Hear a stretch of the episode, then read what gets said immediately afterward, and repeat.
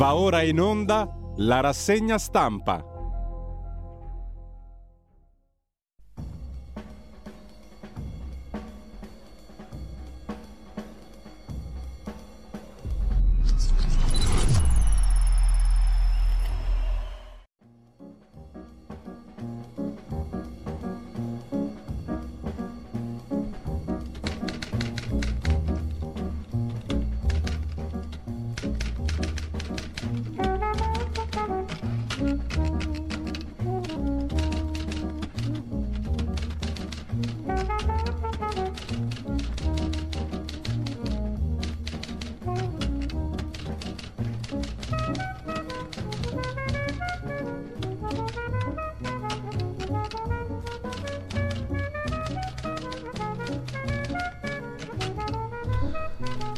Cordiale buongiorno a tutte le ascoltatrici e a tutti gli ascoltatori da Giulio Cainarca. Ben trovati all'appuntamento con la rassegna stampa. Sono le 7.33 e siamo in quel del 24, 26, 27, 28, 29, 30, 31 marzo del 2022. Non è importante la data, è importante la sostanza, come Carlo da Molinetto Brescia, la sostanza è che si è abbonato. Quindi grazie Carlo e mm, fate mm, come lui in tanti a noi ci fa piacere, vero? Mm, e intanto sempre a noi ci piace, per usare un vecchio slogan del pollo Valle Spluga. Ansa.it apre la sua prima pagina invece con Mosca che paventa la terza guerra mondiale. Kiev risponde il mondo ci sostenga, la Russia perderà. La terza guerra mondiale, pericolo reale, anche se l'ipotesi di un conflitto nucleare è inaccettabile. Così il ministro degli esteri russo Lavrov, che alza i toni e accusa la Nato di entrare in guerra per procura con Mosca attraverso la fornitura di armi all'Ucraina. Guterres, segretario dell'ONU, Nazioni Unite, oggi da Putin. Il ministro degli esteri ucraino Kulieba chiede all'ONU l'evacuazione di stabilire, anzi di chiedere, chiede all'ONU di chiedere l'evacuazione per Mariupol, ma non cada l'ONU nella trappola di Mosca, così in prima pagina l'agenzia ANSA in primissimo piano. Granate contro il ministero in Transnistria, uno dei luoghi, il confine tra la Moldavia e l'Ucraina, filo russo, anzi russo, che mh, mm, diventano oggetto delle mire di Putin, secondo molti. La notizia del giorno però è Elon Musk, una delle notizie del giorno, Elon Musk che compra Twitter. Ne parleremo alle 9.30 in Mordi Media, la, la rubrica di analisi della comunicazione politica con il professor Ugo Volli Un'operazione, quella lanciata da Elon Musk, da 44 miliardi di dollari. L'operazione dovrebbe chiudersi entro quest'anno 2022. Affonda il social di Trump che rischia di sparire, scrive l'agenzia ANSA. E sempre dalla prima pagina dell'ANSA di stamani, 25 aprile, Mattarella e l'Ucraina. Ho pensato a Bella Ciao, ha detto il Presidente della Repubblica che ha deposto una corona all'altare della patria, si è recato ad Acerra, in Campania. Anche Draghi ha detto la sua, grati a chi ha lottato per la pace. Striscioni a Roma contro la Nato, contro gli Stati Uniti. Secondo Lampi, striscioni inopportuni. 25 aprile a Milano, Letta contestato come servo della Nato, dell'Alleanza Atlantica. Il Papa a Kirill, il patriarca di tutte le Russie, ha detto operiamo per la pace in Ucraina dilaniata dalla guerra. Una lettera del Papa al, eh, a Kirill, al patriarca mm, moscovita, in occasione della Pasqua ortodossa. Per quanto concerne invece Letta, Enrico Letta, a Milano, slogan contro il segretario del PD al corteo del 25 aprile a Milano. La replica alle critiche da parte di Enrico Letta, questa è casa nostra, la Costituzione e l'antifascismo sono casa nostra. Il sindaco Sala dice una protesta folle, Pagliarulo dell'Ampi parla di grave errore, le contestazioni al Partito Democratico e sempre a Milano un classico, contestata la Brigata Ebraica, come tutti gli anni e tutti i 25 aprile. Sempre dalla prima pagina poi dell'agenzia ANSA infastidisce due ragazze e poi le investe, tentato omicidio. Due ventenni sono state investite da un'auto guidata da un uomo che poco prima le aveva abbordate in strada all'alba a Roma. Il bis di Macron in Francia che promette di rispondere alla rabbia del paese. Le Pen commenta l'estrema destra mai così in alto. Draghi ha detto una splendida notizia, la, vittoria, la rivittoria di Macron. Putin si congratula per la rielezione. Scrive ancora l'agenzia ANSA e poi a Pechino lunghe code per test di massa anti-Covid e ai supermercati, timori su lockdown anche a Pechino, stile Shanghai, altri 51 morti a Shanghai. Cina dice non cederemo, fermeremo l'avanzata di Omicron, a proposito della quale tasso di positività in Italia al 17,9%, scrive ancora l'agenzia ANSA in primissimo piano. Poi c'è la Banca Centrale Europea che fa sapere che le famiglie stanno attingendo ai risparmi contro il caro energia. L'impatto sui nuclei più poveri, difficile ridurre i consumi dei beni essenziali, scrive l'agenzia ANSA, che integriamo con uno sguardo rapido anche all'agenzia AGI. Il monito di Mosca, la terza guerra mondiale è un pericolo reale, ha detto il ministro degli esteri russo Lavrov. Zelensky replica in Ucraina si decide il futuro della democrazia. E questo è il titolo d'apertura dell'agenzia AGI di stamani, mentre 16 anni di Twitter prima dell'arrivo di Elon Musk con l'acquisizione di Twitter da parte dell'uomo più ricco al mondo e troller più celebre del globo, il social network entra ufficialmente in una nuova dimensione, toccando tutto ciò da cui si era tenuto alla larga il suo creatore Jack Dorsey. Il piano di Erdogan per eliminare il PKK dai confini della Turchia, titola ancora l'agenzia AGI in primo piano, poi il focus sulla crisi ucraina a proposito sempre del premier, del presidente anzi turco Erdogan che vuole riprovare a sbloccare i negoziati. E ancora dal primo piano dell'agenzia AGI per quanto concerne invece la politica italiana, la resistenza ucraina ha diviso la piazza del 25 aprile e il tema del centrodestra. Sulle candidature in Sicilia resta alta la tensione nel centrodestra. C'è poi un focus sulla legge sulla fine della vita, si riconosce la morte volontaria medicalmente assistita, che viene equiparata alla morte naturale, si prevede l'introduzione dell'obiezione di coscienza. Intanto per la cronaca, nuovo caso di epatite acuta in una bambina di 10 anni a Verona. Si tratta del quarto caso inserito ufficialmente nel monitoraggio avviato il 14 aprile dal Ministero della Salute. Quelli sospetti in Italia sono almeno una decina. L'imprenditore ucciso nella Bergamasca confessa un 22enne di origini marocchine, il ragazzo aveva avuto una relazione con una familiare della vittima e voleva soldi perché era dedito alla bella vita tra le altre cose. Con ciò lasciamo anche l'agenzia AGI e adesso andiamo a vedere le prime pagine dei quotidiani di oggi. Tra poco, peraltro, 5 minuti, ci colleghiamo con Odessa, con il direttore dell'Odessa Journal, Ugo Poletti. Prima però vediamo eh, la prima pagina del Sole 24 Ore, a flash, perché mette in rilievo la notizia di cui abbiamo parlato prima, ovvero il Covid, la Covid in Cina. I mercati spaventati, si va verso la chiusura di altre città in Cina, timori sulle forniture in tutto il mondo e frenata sulla domanda. Cadono le borse mondiali, giù anche il petrolio, l'incertezza investe i beni rifugio, bond in caduta, delude l'oro, vola il dollaro. Eh, e mm, lasciamo con ciò la prima pagina del 24 ore, andiamo invece a vedere la prima pagina del Corriere della Sera. Partiamo da lì come al solito, a mo' di vetrina, in taglio alto la liberazione, parla Mattarella, resistenza è opporsi all'invasione straniera, un popolo ne ha il diritto, ha detto il presidente. Mattarella. È giusto legittimarsi con il titolo di resistente. Anche Draghi ha detto generosità e coraggio sono valori vivi e attuali. Cori antinato, polemiche, contestati Letta e la brigata ebraica a Milano.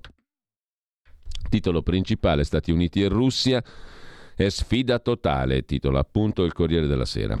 Indebolire Mosca è il proposito degli Stati Uniti, raid contro Putin, vogliono distruggerci, dice lo zar, ovvero Vladimir Putin. Stazioni dei treni nel mirino, 5 vittime, bombe anche in Transnistria. E poi in prima pagina sul Corriere della Sera il data room di Milena Gabanelli, Massimo Sideri sul riarmo nucleare è l'America a spendere di più. Gli Stati Uniti hanno meno missili, meno bombe di Mosca, ma investono quattro volte più del Cremlino. Il confronto tra Russia e Stati Uniti sul riarmo nucleare. Aldo Cazzullo commenta il voto europeo della Francia, le ambiguità dei sovranisti.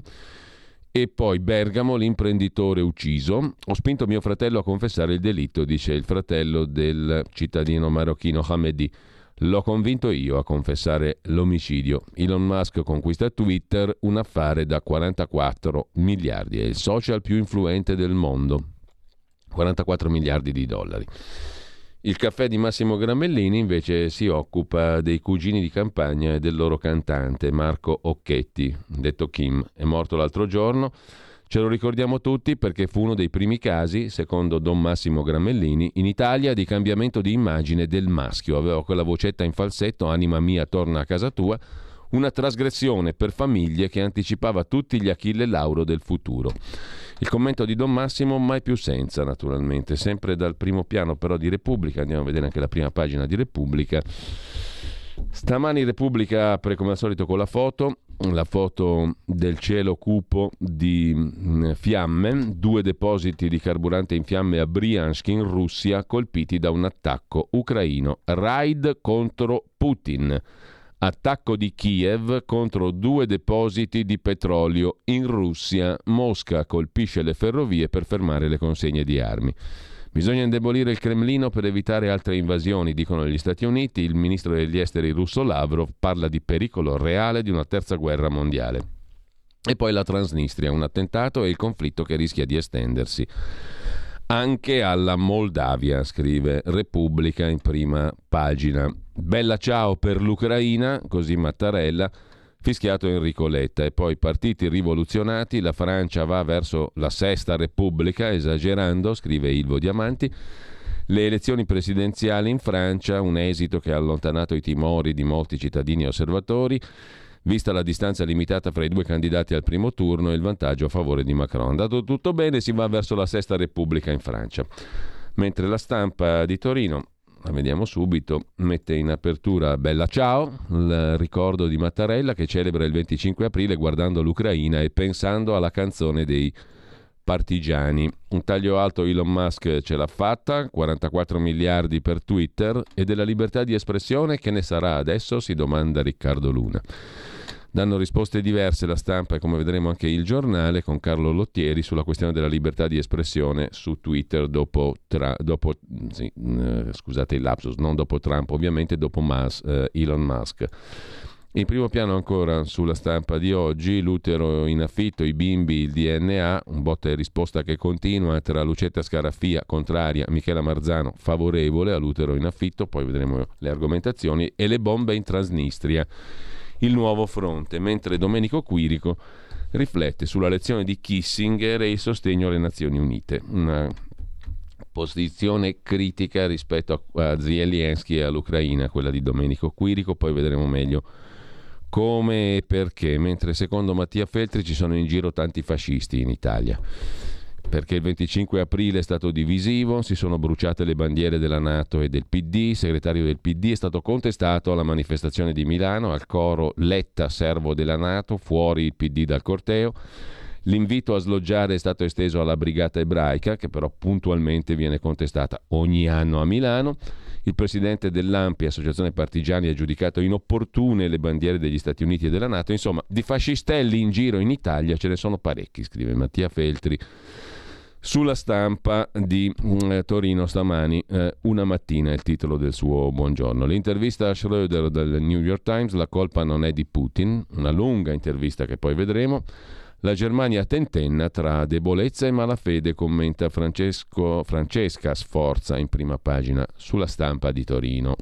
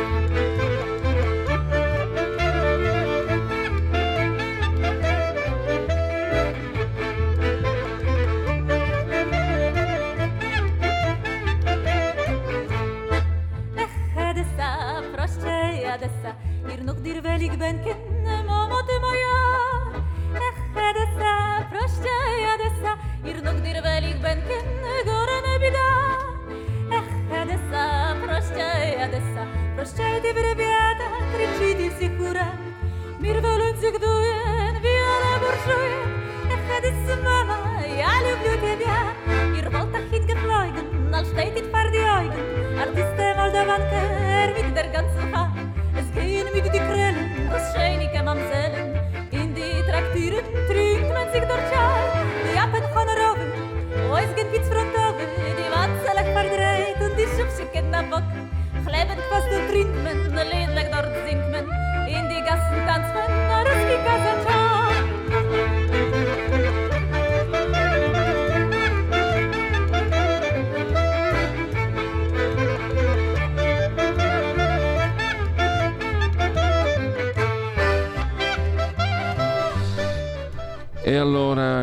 buongiorno, avete capito benissimo dalla sigla, l'ho già annunciato prima, vedo già in collegamento uh, con noi Ugo Poletti, direttore di Odessa Journal. Buongiorno direttore, come stai?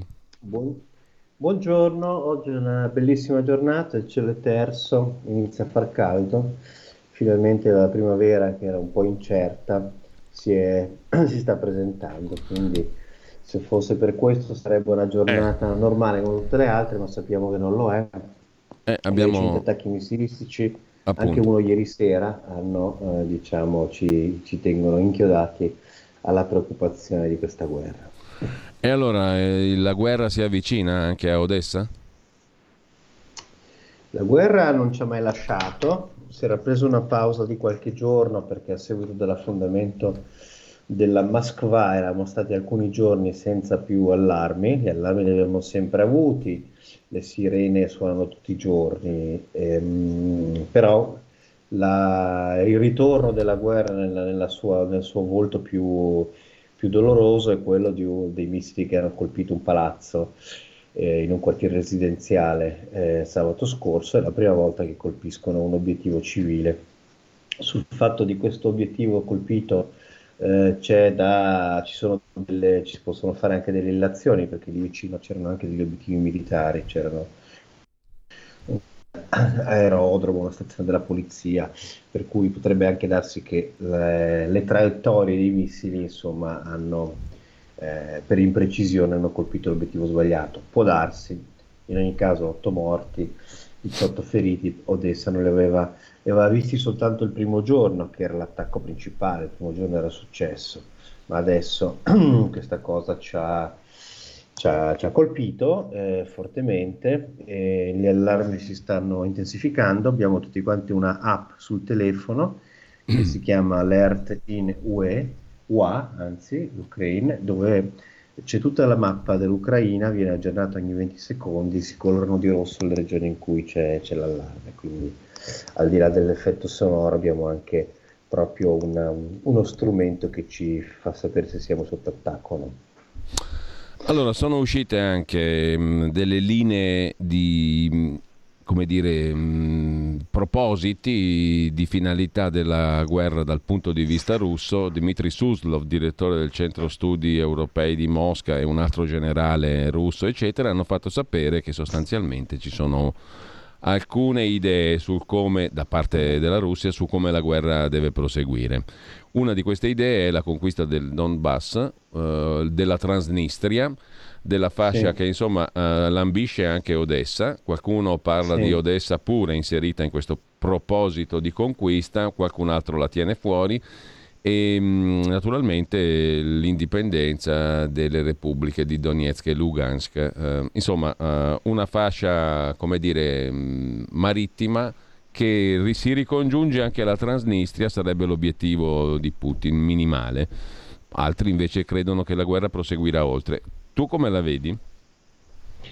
Ma eh, conosciamo questi piani, certamente quello del Donbass è il, il, eh, lo dimostrano i fatti, eh, ci sono i combattimenti lì, questo è il piano, l'ultimo piano dei russi per portare a casa da parte loro una vittoria tattica almeno, territoriale, per cui hanno concentrato l'esercito lì, si sono ritirati, sapete, sapete tutti, da Kiev, sono ritirati anche da Nikolaev, che era da dove minacciavano Odessa, quindi adesso giocano, l'esercito russo gioca le, le sue sorti almeno a brevissimo lì, Teniamo presente che parliamo di due eserciti stanchi, gli uomini sono stanchi, due, due, mesi di combattimenti sono pesantissimi e quindi sono gli ultimi sforzi che fanno, poi dovranno per sfinimento fare una, un, un, non dico un cessate il fuoco, ma certamente una tregua per eh, consentire alle unità di riposare e di riarmarsi. Per quanto riguarda l'obiettivo Odessa, ci sarà, ma sarà sicuramente un obiettivo a lungo termine, cioè adesso non sono nelle condizioni di riavvicinarsi, di arrivare fin qua o in Transnistria, perché? Per, per, i motivi che ho detto, mancanza di risorse, geograficamente siamo troppo lontani, c'è l'esercito ucraino di mezzo che combatte e quindi un giorno conquisteranno Odessa, sì può darsi, ma certamente non adesso, ci vorranno molti mesi per riorganizzare quelle truppe e arruolare altri soldati, ammesso che la Russia voglia continuare a fare questa guerra per qualche anno, questo non lo sappiamo. Altro tema, eh, un altro tipo di guerra, la guerra informatica, la cyber war, cyberguerra. Eh, ci sono stati sì. i primi bersagli colpiti da parte dell'Ucraina, tre impianti russi e poi abbiamo notizie anche oggi di altri colpi, eh, che, mh, impianti russi che sono stati colpiti che producono per l'industria militare, dove sono scoppiati incendi giudicati sospetti. Sì. Eh, qual è lo stato dell'arte sotto il profilo della cyberguerra? Ma questi obiettivi eh, colpiti sono oggetto di una, di una, se vogliamo, secondo me, di un gioco, di un gioco comunicazionale, perché l'Ucraina non ha ancora mai ammesso nessuno di questi attacchi. Mm. Non li ha mai ammessi, eh, giocando sul fatto che siamo noi che siamo gli attaccati, quindi stiamo difendendoci a casa nostra, non siamo noi che vi aggrediamo, quindi come per dire, non vi diamo questo pretesto. Anzi, giocano, riusano contro gli stessi russi la stessa loro tattica comunicazionale, cioè è colpa vostra, l'avete fatto voi. Come voi dite che siamo noi che ci stiamo autodistruggendo le città, anche voi vi state autodistruggendo i vostri pianti. Sembra quasi una presa in giro. Di fatto però cominciano ad essere troppi questi attacchi e si comincia a intravedere una cosa molto interessante, cioè la capacità degli ucraini di infliggere colpi al nemico nel suo territorio allora, non ci dimentichiamo che eh, gli ucraini riescono, eh, parlano fluentemente il russo, quindi hanno conoscenza del nemico, eh, il servizio segreto ucraino è figlio del KGB, sanno dove arrivare, come arrivare, conoscono le informazioni per esempio delle difese, come hanno fatto a bombardare il deposito di Belgorod senza essere, se sono arrivati questi due fatidici elicotteri senza essere diciamo, abbattuti. Evidentemente avevano una intelligence che ha scoperto che non c'erano difese, che si poteva arrivare lisci come fosse una, una, una, un volo in vacanziero. Quindi c'è una situazione molto interessante, il fatto che eh, ci sia questa possibilità, questa capacità degli ucraini di attaccare è una cosa che sicuramente fa arrabbiare moltissimo i russi. Eh, altra mh, mm, questione, direttore, eh, ovvero la possibilità che la guerra arrivi in Moldavia e Transnistria. Tu la reputi possibile? Mm.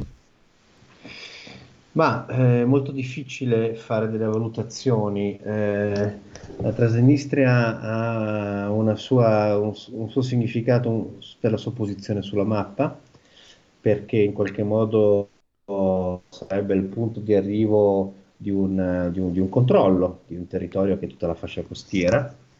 È un po' una di queste, questi territori molto strani, una repubblica illegale come ce ne sono altre, come in altre diciamo, ex zone dell'impero, dell'ex impero sovietico. Eh, e la Moldavia è un'altra zona di frontiera, come lo sono la Bielorussia e l'Ucraina stessa, che la Russia considera vitali per tenere lontani i confini dei nemici, quindi queste sono zone che la Russia per una questione geopolitica vorrebbe controllare per una questione vitale, proprio di autodifesa. Eh, certo, se un giorno, eh, facciamo un'ipotesi però del tutto fantasiosa, eh, la Russia stravincesse mm. e occupasse l'Ucraina, il prossimo, la, nell'agenda, il prossimo territorio da attaccare e vincere facile è la Moldavia, perché la Moldavia è molto poco difesa, non ha un esercito ucraino, la Moldavia è un territorio, è una piccola repubblica e non ha delle, delle risorse sufficienti per difendersi. Infatti non è riuscita a conquistare la Transnistria. La Transnistria è un territorio moldavo che si è autodifeso col supporto di, questa, di, questi reparti russi ancora nel suo territorio, se la Moldavia non è riuscita è perché non aveva le, le, le, le forze. Ecco, ieri eh, c'è stato l'incontro del presidente Zelensky con i vertici degli Stati Uniti, no? Um, sì. Zelensky di fianco a Blinken e al sottosegretario alla difesa Austin, al segretario alla difesa Austin. Vogliamo vedere una Russia sì. indebolita al punto tale che non potrà più fare quel genere di cose che ha fatto invadendo l'Ucraina, ha detto il segretario alla difesa statunitense Lloyd Austin. Questo cosa sì. significa dal punto di vista ucraino e dal tuo punto di vista? Significa um, che la posta in gioco va ben oltre l'Ucraina? che il punto chiave per Ma- gli Stati Uniti è indebolire la Russia? Cosa sia il punto chiave per gli Stati Uniti, io eh, diciamo sono in difficoltà nel dirlo, però credo che ci siano due scuole di pensiero negli Stati Uniti. Una che era quella che diceva sì, il nostro nemico atavico è l'Ucraina, cioè è la Russia, pardon, quindi questo è il momento della resa dei conti, questa guerra è l'occasione giusta per eh, diciamo, spezzare le ginocchia al nostro nemico di sempre. Però c'è anche un'altra scuola che è quella che dà la priorità alla Cina al fronte del, del, del Mar Cinese. Per cui questa mh, guerra con la Russia è una distrazione, anzi assorbe risorse e eh, rende, mh, obbliga gli Stati Uniti a distrarre la loro attenzione dall'obiettivo principale. Quindi è un po' difficile capire quali delle due eh, scuole prevalgano, perché prima che scoppiasse la guerra, prima che i russi attaccassero, era sicuramente la scuola di pensiero, comunque la, la- quella parte dell'amministrazione americana che è orientata verso la Cina. Loro avevano detto noi non vogliamo essere coinvolti in Ucraina, questo era molto chiaro. Oggi non possono più farlo, oggi sono coinvolti, oggi gli ucraini stanno facendo la guerra al posto loro e oggi stanno vedendo che questa guerra si è trasformata in un terribile logoramento per la Russia, perché superare i morti dell'Afghanistan, che sono morti che i russi hanno avuto in dieci anni di guerra, quindi hanno avuti in due, in due mesi, e, e questi contraccolpi all'interno del- del- delle gerarchie dell'establishment russo, perché sono, stanno- sono in corso delle purghe terribili, stanno facendo fuori un sacco di persone. Ecco, questa cosa qua probabilmente gli americani la stanno considerando come un'occasione d'oro. Rimane un problema di fondo. Eh, qualche persona molto intelligente disse: Non voglio che la Russia come governo, diciamo, eh, si frantumi e si, diciamo, e, e perda il controllo di un territorio così grande perché questo aprirebbe a ulteriori conflitti, ulteriori eh, situazioni molto difficili da gestire in futuro. Cioè chi controlla questo gigantesco spazio imperiale che è la Russia, qualcuno lo deve fare. L'ultima cosa, magari poi ci ritorniamo sopra in settimana perché è un argomento abbastanza, credo, ponderoso, ha a che fare con la situazione economica dell'Ucraina e con eh, le richieste anche di finanziamenti. Se non sbaglio il presidente Zelensky ha parlato di 7 miliardi al mese per l'Ucraina, necessità base. Mm, eh, e poi c'è il capitolo Fondo Monetario Internazionale, 15 miliardi di dollari per evitare il default, 13 miliardi e 4 da restituire. La storia dei rapporti tra l'Ucraina e il Fondo Monetario Internazionale risale ai primi anni 90, poco dopo sostanzialmente dell'indipen- degli- Sì. del- dell'indipendenza, no? della caduta del muro in sostanza. Eh, il primo prestito, se non vado errato, è del 1994 e quindi sarebbe interessante con te, direttore, magari ripercorrere un pochino mh, la storia dei rapporti tra l'Ucraina e il Fondo Monetario Internazionale. Perché questo vuol dire anche ripercorrere un po' la storia economica di questo paese, oltre che quella politica, no? Perché fu dalle ricette dell'FMI che poi si sviluppò la la- l'economia negli anni 90. Secondo quali criteri poi magari sarebbe interessante capirlo, perché credo che da lì ci siano anche cose utili da imparare per l'oggi, no? Ehm, Sì. Se sei d'accordo ne parliamo la prossima volta con più calma, direttore. Sì, sì, è un tema ponderoso, è un tema Mm. su cui ci sono certamente molte riflessioni da fare. Allora, io Quindi- intanto ti ringrazio. Ti chiedo un tweet, eh, giusto per fotografare lo stato della situazione in questo momento. Se tu dovessi riassumere in poche parole oggi qual è la situazione vista dal tuo osservatorio da Odessa, che tweet faresti, direttore, stamattina? Il tweet farei come farei la primavera Sempre, sempre- sempre che Elon Musk lo consenta eh, per il futuro. Sì. Il tweet è, nonostante le distruzioni, questa primavera porta ancora per gli ucraini l'ottimismo di poter ancora fermare l'esercito russo, che già sarebbe una vittoria clamorosa, solo fermarlo. Allora, grazie a Ugo Poletti, direttore di Odessa Journal. Quando è che ci risentiamo? Facciamo tra due giorni? Manteniamo questa cadenza? Manteniamo questa cadenza, facciamo tra due giorni. Benissimo. Allora io ringrazio il direttore Poletti da Odessa. Buona giornata, direttore. Buona giornata. E ci vediamo giovedì, ci sentiamo e ci vediamo giovedì. Intanto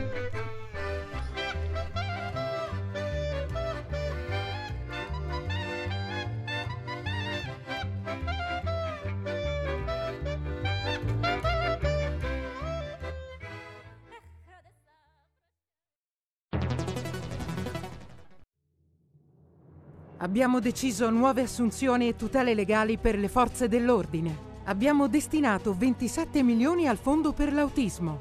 Sono le risposte concrete ai problemi degli italiani. Scrivi il codice D43 nella dichiarazione dei redditi. Dona il 2 per 1000 alla Lega. Non ti costa nulla, ma per noi vale molto. Il tuo sostegno vale 2 per 1000. Messaggio autogestito Lega per Salvini Premier. Stai ascoltando Radio Libertà. la tua voce libera, senza filtri né censura. La tua radio. Veloci che il tempo è denaro, torniamo alle prime pagine dei nostri quotidiani. La verità tocca alla verità. Le aziende si ribellano all'embargo. È il titolo d'apertura col pezzo di Carlo Cambi. Le sanzioni fanno male a noi e c'è chi le aggira. Quasi 50 imprenditori calzaturieri con l'appoggio della Fiera di Bologna e di Regione Marche sono andati a Mosca incuranti dei divieti. Abbiamo 6 milioni di scarpe ferme, dicono questi imprenditori, e questo mercato per noi è vitale. L'alternativa è chiudere e licenziare. Questo è l'argomento con cui apre la sua prima pagina La Verità. Gli industriali che boicottano l'embargo contro la Russia. Sono in questo caso i calzaturieri, una cinquantina delle marche, appoggiati da Regione Marche, Fiera Bologna, Asso Calzaturifici, hanno incontrato i clienti a Mosca. Le sanzioni bloccano i nostri soldi, siamo vicini all'Ucraina, ma rischiamo di morire. Anche noi, dicono questi imprenditori che si ribellano all'embargo. La foto di prima pagina è quella di cui si parlava prima verbalmente, ovvero Zelensky tra il segretario eh, da- di Stato mh, americano Blinken e il segretario alla difesa Austin. Gli americani scoprono le carte, l'obiettivo è la Russia in ginocchio. E poi c'è il commento del direttore mh, eh, della Verità Maurizio Belpietro su Aldo Grasso, l'imbucato speciale che non sa che cosa sia una guerra. È il critico televisivo del Corriere della Sera, autorevole cattedratico, accademico, professore dell'Università Cattolica di Milano, masmediologo, eccetera. Avete presente il bue che dà del cornuto all'asino? scrive Belpietro.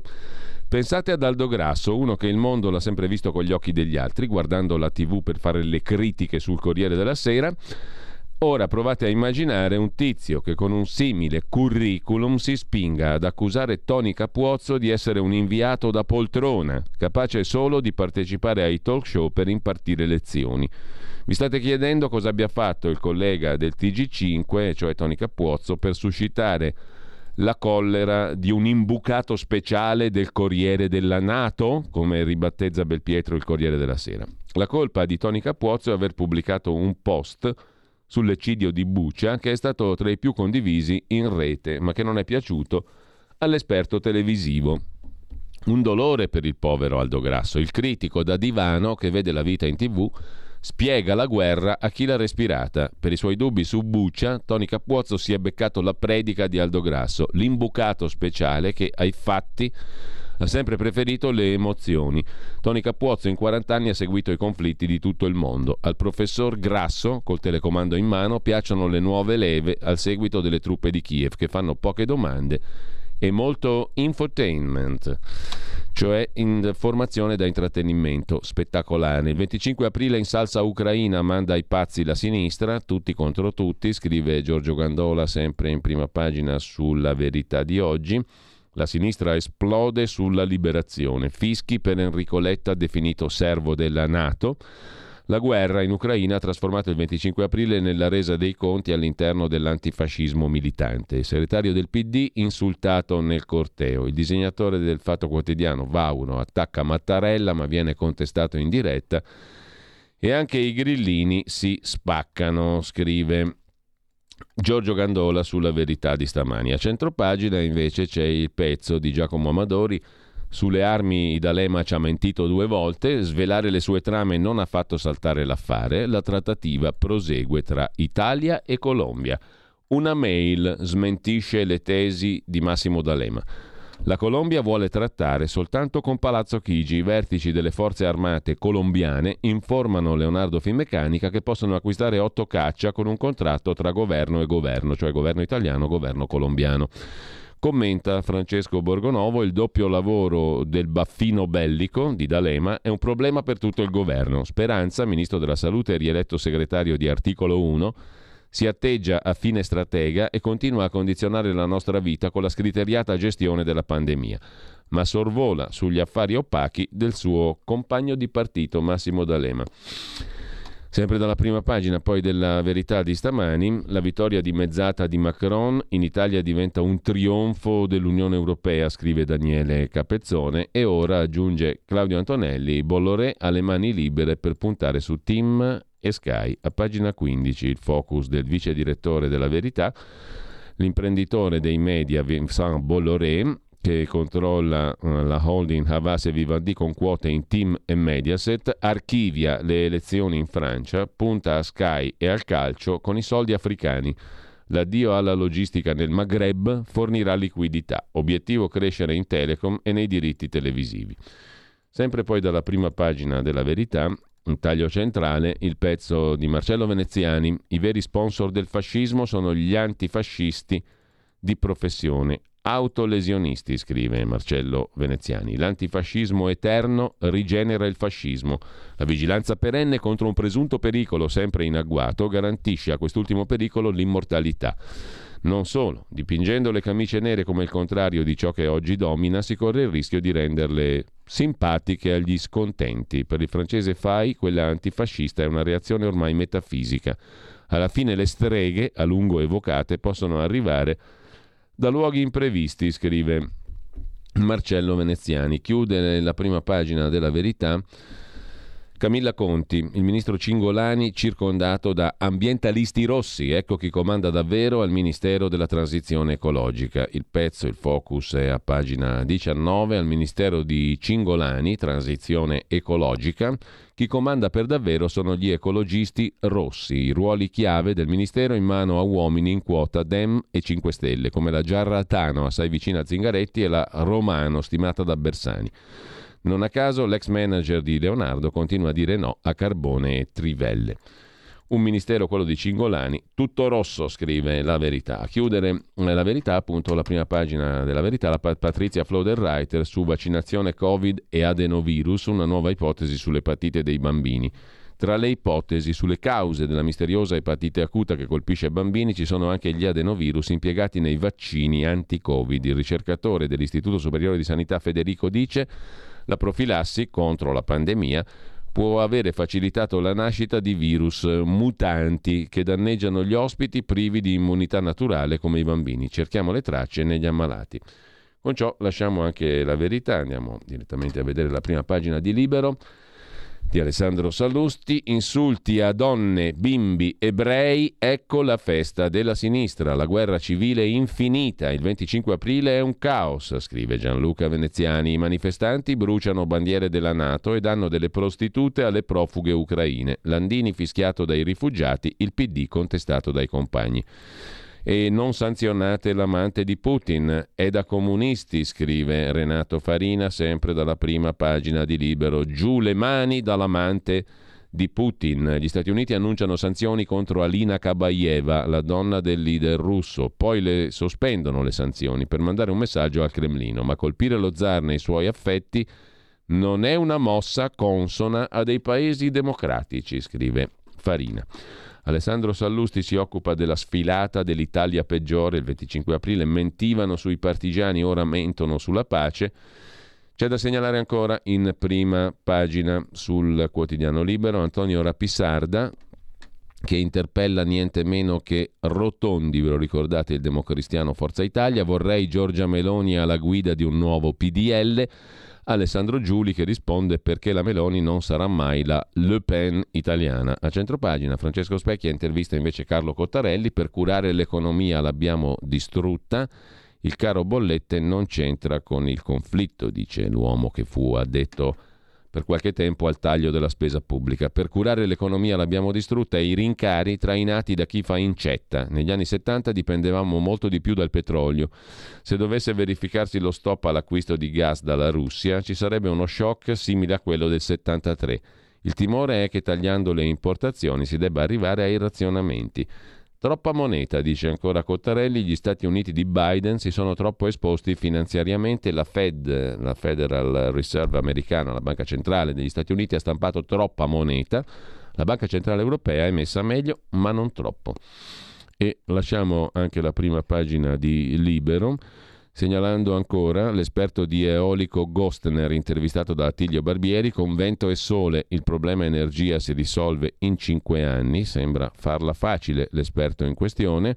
Josef Gostner, presidente di Alerion, società quotata alla Borsa di Milano che nel 2017 ha strappato alla Edison. Alto Atesino, Josef Gostner, esperto appunto di energia.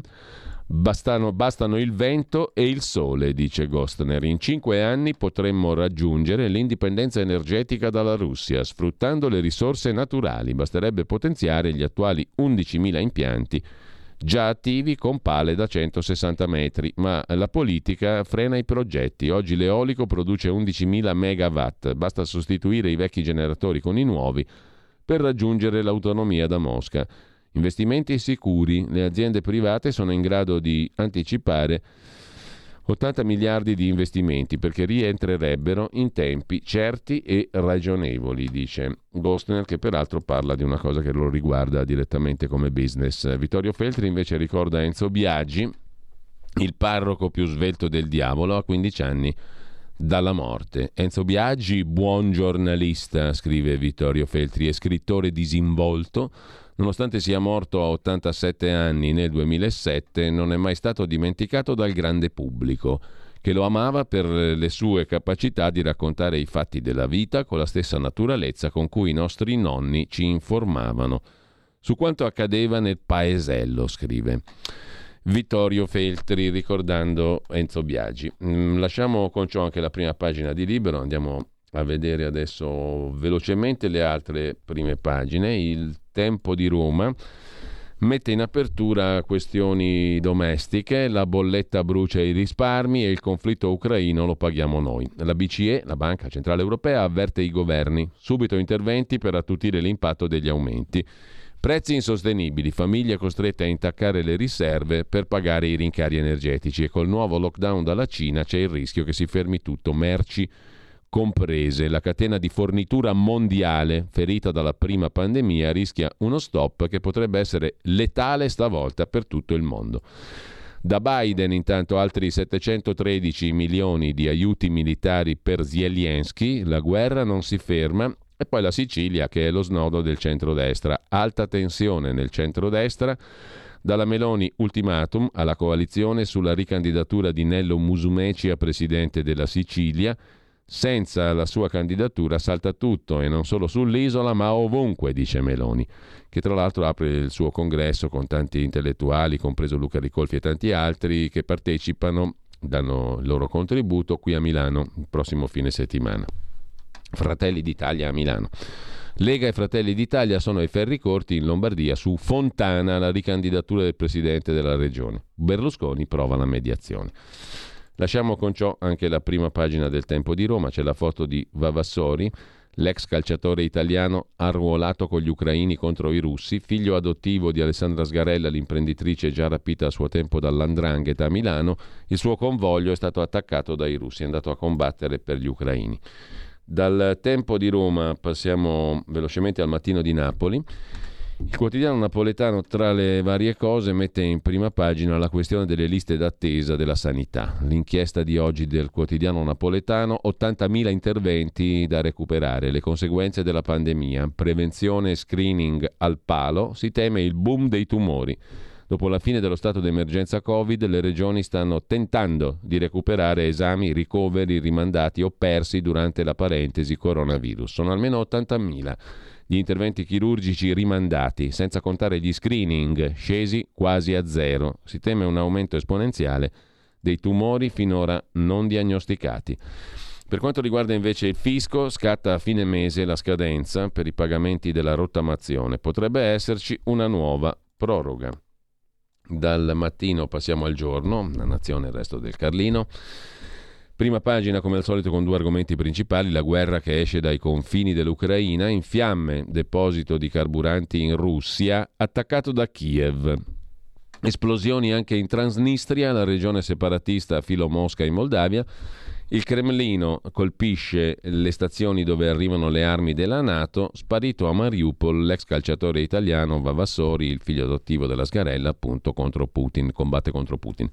E poi ancora la Cina, tamponi e lockdown. In Cina torna l'incubo e le borse vanno a picco.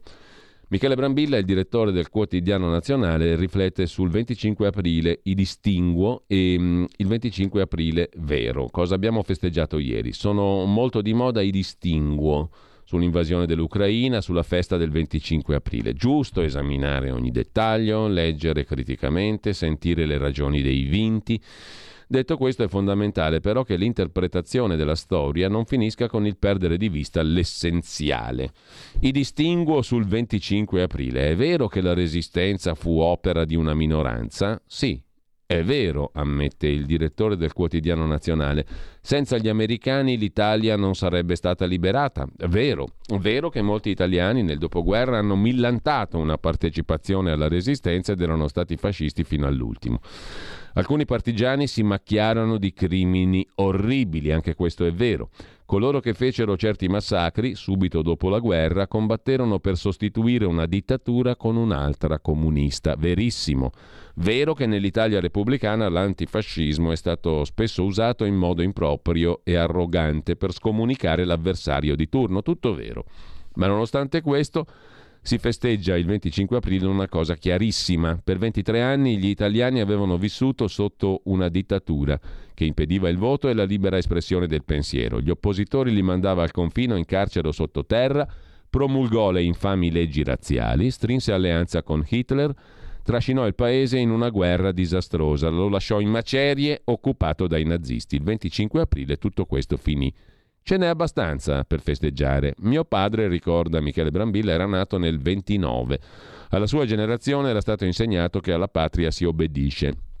Mi diceva che il 25 aprile l'Italia aveva perso la guerra e le sconfitte non si festeggiano. L'Italia aveva tradito la parola data perché era entrata in guerra a fianco della Germania.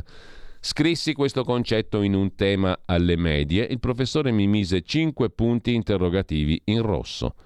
Era tornato a piedi dalla campagna di Russia, non aveva scelto lui di entrare in guerra. Quel giorno capii che non bisogna confondere la patria e il popolo con il potere, tanto più se è una dittatura. A volte la vera virtù è la disobbedienza. Anche questo è un insegnamento del 25 aprile, scrive il direttore del quotidiano nazionale, che lasciamo per andare al giornale. Apertura del giornale sul tema del 25 aprile, non ci liberiamo dei cretini rossi, scrive Francesco Maria del Vigo, la piazza della vergogna. Fischi a Letta, fischi agli ucraini. Anche il PD e Mattarella si accorgono che il 25 aprile è la festa dell'odio, scrive il giornale. Poi granate in Moldavia, la guerra si avvicina, poi vedremo il commento di Gian Michalessin e ancora in prima pagina Elon Musk, via libera, Twitter è sua, cambierà così, scrivono Carlo Lottieri di cui leggeremo il commento e Rodolfo Parietti, Covid in Cina, italiani nel caos chiusi in casa a Shanghai, mentre Macron in Francia vuole una donna premier e Draghi è pronto a rinsaldare l'asse con il presidente francese il giorno dopo la rielezione. D'Alema accuse anche sul caso Telecom, scrive il giornale, incontrò Enrico Cuccia, capirai che rivelazione quella di Alan Friedman, che lancia così anche così il suo ultimo libro. Lasciamo con ciò il giornale, ci vediamo anche la prima pagina del foglio, anzi no perché non c'è niente di rilevante, il fatto quotidiano invece mette in apertura il eh, titolo sulle Nazioni Unite, la missione di pace e sulla Nato, una dunata di guerra. Chi spera, ONU, e chi spara, Nato. Guterres vola da Putin, Stati Uniti e soci lo boicottano. A Ramstein lista di armi pesanti a Guerini per il nuovo decreto Draghi per dare le armi, armi, armi all'Ucraina. In Turchia è ergastolo al filantropo Kavala che sostenne le proteste di Gezi Park per Amnesty è stato un processo farsa, ma Erdogan è nella Nato e non si può toccare, scrive il Fatto Quotidiano. Sul 25 aprile fischi a Enrico Letta, tra partigiani e bandiere della Nato, la resistenza celebrata con posizioni spesso in conflitto. L'AMPI, Associazione Partigiani, ribadisce il no all'invio di armi. A Milano contestato il segretario del PD, servo della Nato. Tre cortei a Roma e Mattarella ha detto che Bella Ciao fa pensare a Kiev. Il micro Macron invece cerca una donna per governare, titola il fatto in prima pagina. Nel frattempo Draghi ha scelto i condizionatori da 40.000 euro per Palazzo Chigi. Ha scelto l'aria condizionata Mario Draghi, quella di Draghi sulla crisi energetica e l'embargo alla Russia, pace o condizionatori, sembrava una domanda retorica, intanto lui ha scelto appunto i condizionatori. Energia e redditi, rincari da guerra, 5 milioni di italiani colpiti, scrive il fatto in prima pagina. Marco Travaglio si occupa delle elezioni per procura, il titolo dell'editoriale. Dopo i matrimoni per procura, le guerre per procura. Gli ucraini ci mettono i morti, noi le armi, marciando intrepidi sul sofà Ora, a grande richiesta, le elezioni per procura, scrive Travaglio, quelle dei partiti che non riescono a vincere le elezioni in Italia, in compenso vanno fortissimo all'estero. Prendete il PD, nei primi 15 anni di vita, vita si fa per dire, le ha perse tutte, anche se ha governato per 10. Ora tripudia perché in Francia la Le Pen ha preso solo il 41%, cioè il doppio dei PD nei sondaggi, per i voti veri vedremo, e le presidenziali le ha rivinte Macron, che nell'Unione Europea non sta col PD nel PSE, ma coi centristi di Renew Europe. Era già accaduto due anni fa quando Biden batté Trump e Renzi disse che aveva vinto lui col 2% perché l'aveva incrociato un paio di volte. Un po' come Salvini con Trump per una foto opportunity che quello manco ricordava. Cazzaro più, cazzaro meno. Ora il Matteo minore delira di macronismo all'italiana per un polo riformista con Letta e Berlusconi, dice Renzi. E lui, modestamente, lo nacque perché le nostre traiettorie, sua e di Macron, si sono passate il testimone, ha detto Renzi. Macron al 58,5 e lui sempre al 2%. Quell'altro genio della Tinagli, vice segretaria PD di destra, quello di sinistra e Provenzano, dice che con Macron siamo più forti anche noi inchiodati da 6 anni al 18-20% e Macron c'è da 5. E ora stop ai populismi, cioè alla maggioranza dei francesi che sceglie Le Pen, Mélenchon e Zemmour e degli italiani che vota 5 Stelle, Lega, Fratelli d'Italia. Ma attenzione, sempre più difficile, abbiamo anche il 25 aprile per procura, continua Marco Travaglio. Politicanti che se ne infischiano della liberazione dal nazifascismo nel 1945 merito di Stati Uniti, Russia, Gran Bretagna e partigiani e la usano come l'isola dei famosi per farsi notare e regolare i loro conticini domestici. Cretini che contestano la brigata ebraica, vera protagonista della resistenza, dementi che sfilano con le bandiere della Nato, fondata nel 1949 contro una delle potenze liberatrici, l'Unione Sovietica, smemorati che paragonano la resistenza italiana a quella ucraina Somari che inneggiano alla Costituzione nata dalla Resistenza mentre la calpestano inviando armi in Ucraina anche a milizie filonaziste. Tartufi di Stampubblica che si stracciano le vesti per un ex senatore 5 Stelle che sporca con la Z la liberazione, ma per anni non dissero una parola. Quando Repubblica pubblicava l'inserto di propaganda putiniana Russia Today in cambio di rubli sonanti. E Mattarella che il mattino che gli ucraini sono stati svegliati dalle bombe russe ho pensato a Bella Ciao. Se ci pensava nel 99, quando era vice premier, magari evitavamo di bombardare Belgrado, chiude Marco Travaglio in prima pagina sul Fatto Quotidiano.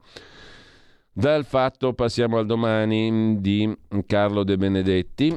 Cosa titola in apertura il quotidiano diretto da Stefano Feltri, i russi colpiscono le forniture di armi occidentali agli ucraini, ma vi segnalo dalle pagine interne anche il pezzo del politologo Marco Tarchi, l'analisi del voto in Francia, la sconfitta di Marine Le Pen è meno netta di come sembra, la leader della destra alle urne è, uscita, è riuscita a compattare il suo sostegno e anche ad aumentare i consensi. Macron ha vinto conquistando due blocchi elettorali opposti, sinistra radicale e destra moderata. È un equilibrio precario, scrive Tarchi.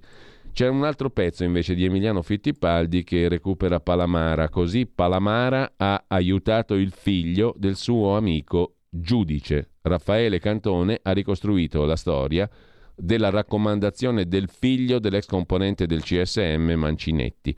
La registrazione tra l'affarista Centofanti, amico di Palamara, e l'ex rettore dell'Università Tor Vergata Mancinetti era pronto a cacciare i soldi, le bugie dell'ex PM Palamara. Per i PM c'è stato un interessamento fattivo, anche l'avvocato Amara avrebbe mentito sulla corruzione, insomma una bella compagnia di giro quella là di cui faceva parte anche il buon Palamara. L'inutile processo eterno per le vittime dell'amianto invece è un altro argomento, 40 anni non sono bastati, scrive Laura Loguercio, pagina 7 del domani di stamattina.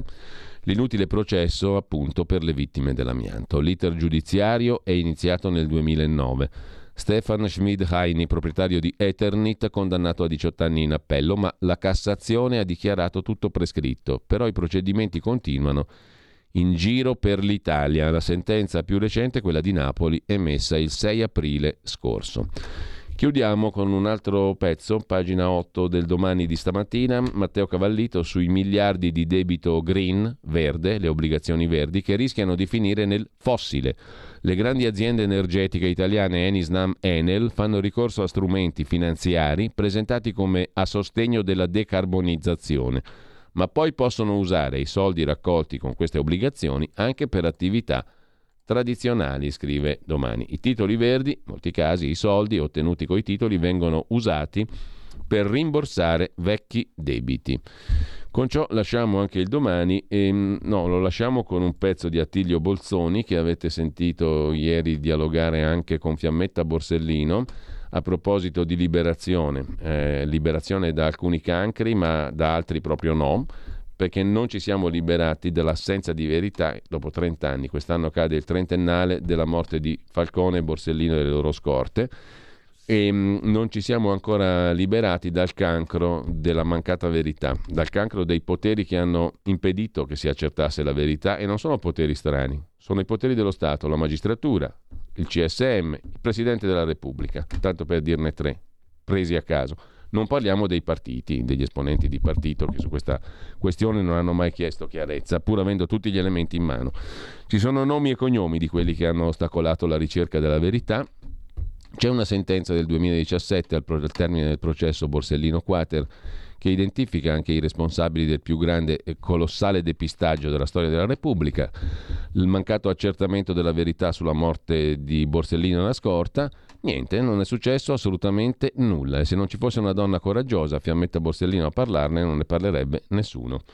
Comunque, Attilio Bolzoni, che avete sentito in, in, questo incontro pubblico di cui abbiamo trasmesso le parti essenziali, anzi quasi tutto, e che riascolteremo oggi in, in parte alle ore 12 per chi se lo fosse perso, l'intervento di Fiammetta Borsellino, l'uomo che venne ucciso perché parlava due lingue, 40 anni di domande su Pio La Torre, il pezzo di oggi su Domani. C'è una foto che racconta Palermo e l'82. La gamba che penzola dal finestrino dell'auto è di Pio La Torre, segretario regionale del PC, deputato. Venne assassinato per la sua capacità di tradurre a Roma quello che succedeva in quegli anni in Sicilia. Secondo il generale Carlo Alberto della Chiesa, per tutta una vita. Palermo è una città dove si fa politica con la pistola, diceva Pio La Torre. Il delitto fu strategico, parte di un piano più ampio, oltre i confini mafiosi. Così sul domani. Ci rimane da vedere prima della pausa, poi andiamo a vedere gli articoli principali di oggi. Avvenire, il quotidiano di ispirazione cattolica, liberi di costruire la pace. Ucraina sotto il fuoco, corridoi umanitari negati, ma dalla Perugia a Assisi ai cortei del 25 aprile la richiesta di fermare la guerra, sottolinea il quotidiano cattolico. Stai ascoltando Radio Libertà. La tua voce libera, senza filtri né censura. La tua radio.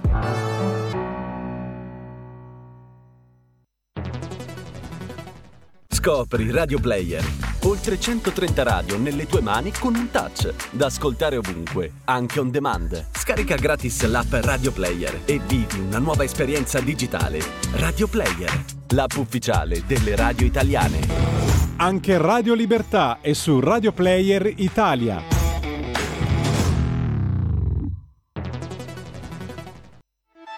Stai ascoltando Radio Libertà, la tua voce libera, senza filtri né censure, la tua radio.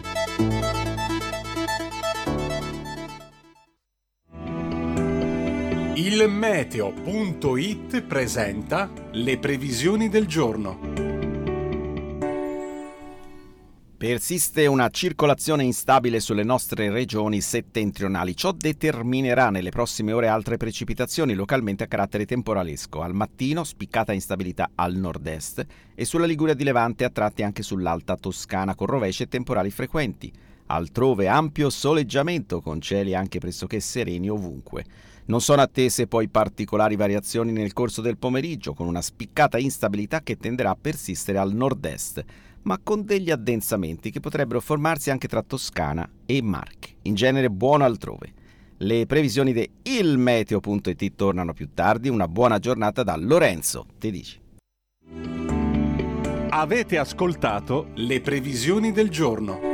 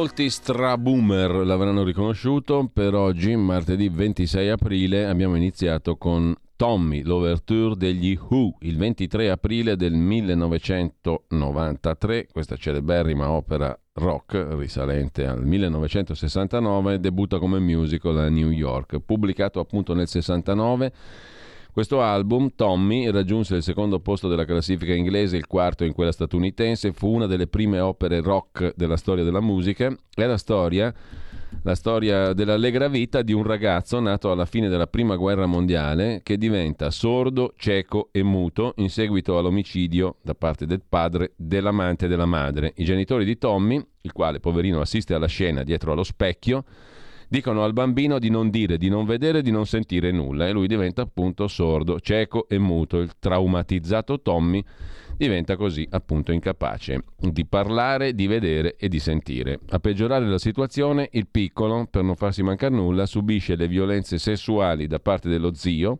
e gli atti di bullismo del cugino, che approfittano del fatto che il bambino non può né urlare né lamentarsi. A un certo punto Tommy sviluppa i sensi rimasti e si scopre un pinball wizard, un mago del flipper, diventando ricco e famoso. Uh, un dottore scoprirà che l'unico modo di comunicare del piccolo Tommy è attraverso il riflesso degli specchi, dove tutto era cominciato. La madre, disgustata da questa teoria, distruggerà gli specchi di casa, ma al tempo stesso ridarà a Tommy come per miracolo tutti i sensi perduti. Oltrepassando lo specchio, Tommy torna alla vita e inizia un percorso che lo porta a diventare una specie di messia in grado di curare e di liberare gli altri. Questo era Tommy degli Who che eh, risale al 1969, ma il 23 aprile del 93 diventa musical a New York. Torniamo invece ai nostri quotidiani e facciamo una rapida incursione sul Corriere della Sera, giusto a mo' di carrellata. Il giorno dell'invasione, ha detto Mattarella, il presidente della Repubblica Italiana,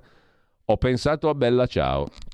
Resistenza significa opporsi all'invasore straniero, ha detto il presidente della Repubblica Italiana. Quel giorno, 24 febbraio, siamo stati tutti raggiunti dalla notizia che le forze armate della Federazione russa avevano invaso l'Ucraina. Come tutti quel giorno ho avvertito un pesante senso di allarme, di tristezza e di indignazione, ha detto da par suo il capo dello Stato italiano. Due ucraine sul palco a Milano, contestati Letta e la brigata ebraica, in 70.000 al corteo. La consigliera di Bucia dice anch'io una partigiana. Sempre a Milano, tanti partecipanti della comunità ucraina coi simboli giallo-blu. Ma ci sono fischi alle bandiere della Nato. Lampi condanna gli episodi critiche di Landini sulla fornitura di armi. Il segretario del PD e l'invio di armi, invece, dice Letta, sono convinto, siamo convinti delle nostre scelte. Armi all'Ucraina. C'era un fiume di persone che la pensano come noi, dopo il corteo di Milano, dice il segretario del PD. Lottare per la pace vuol dire aiutare chi si difende.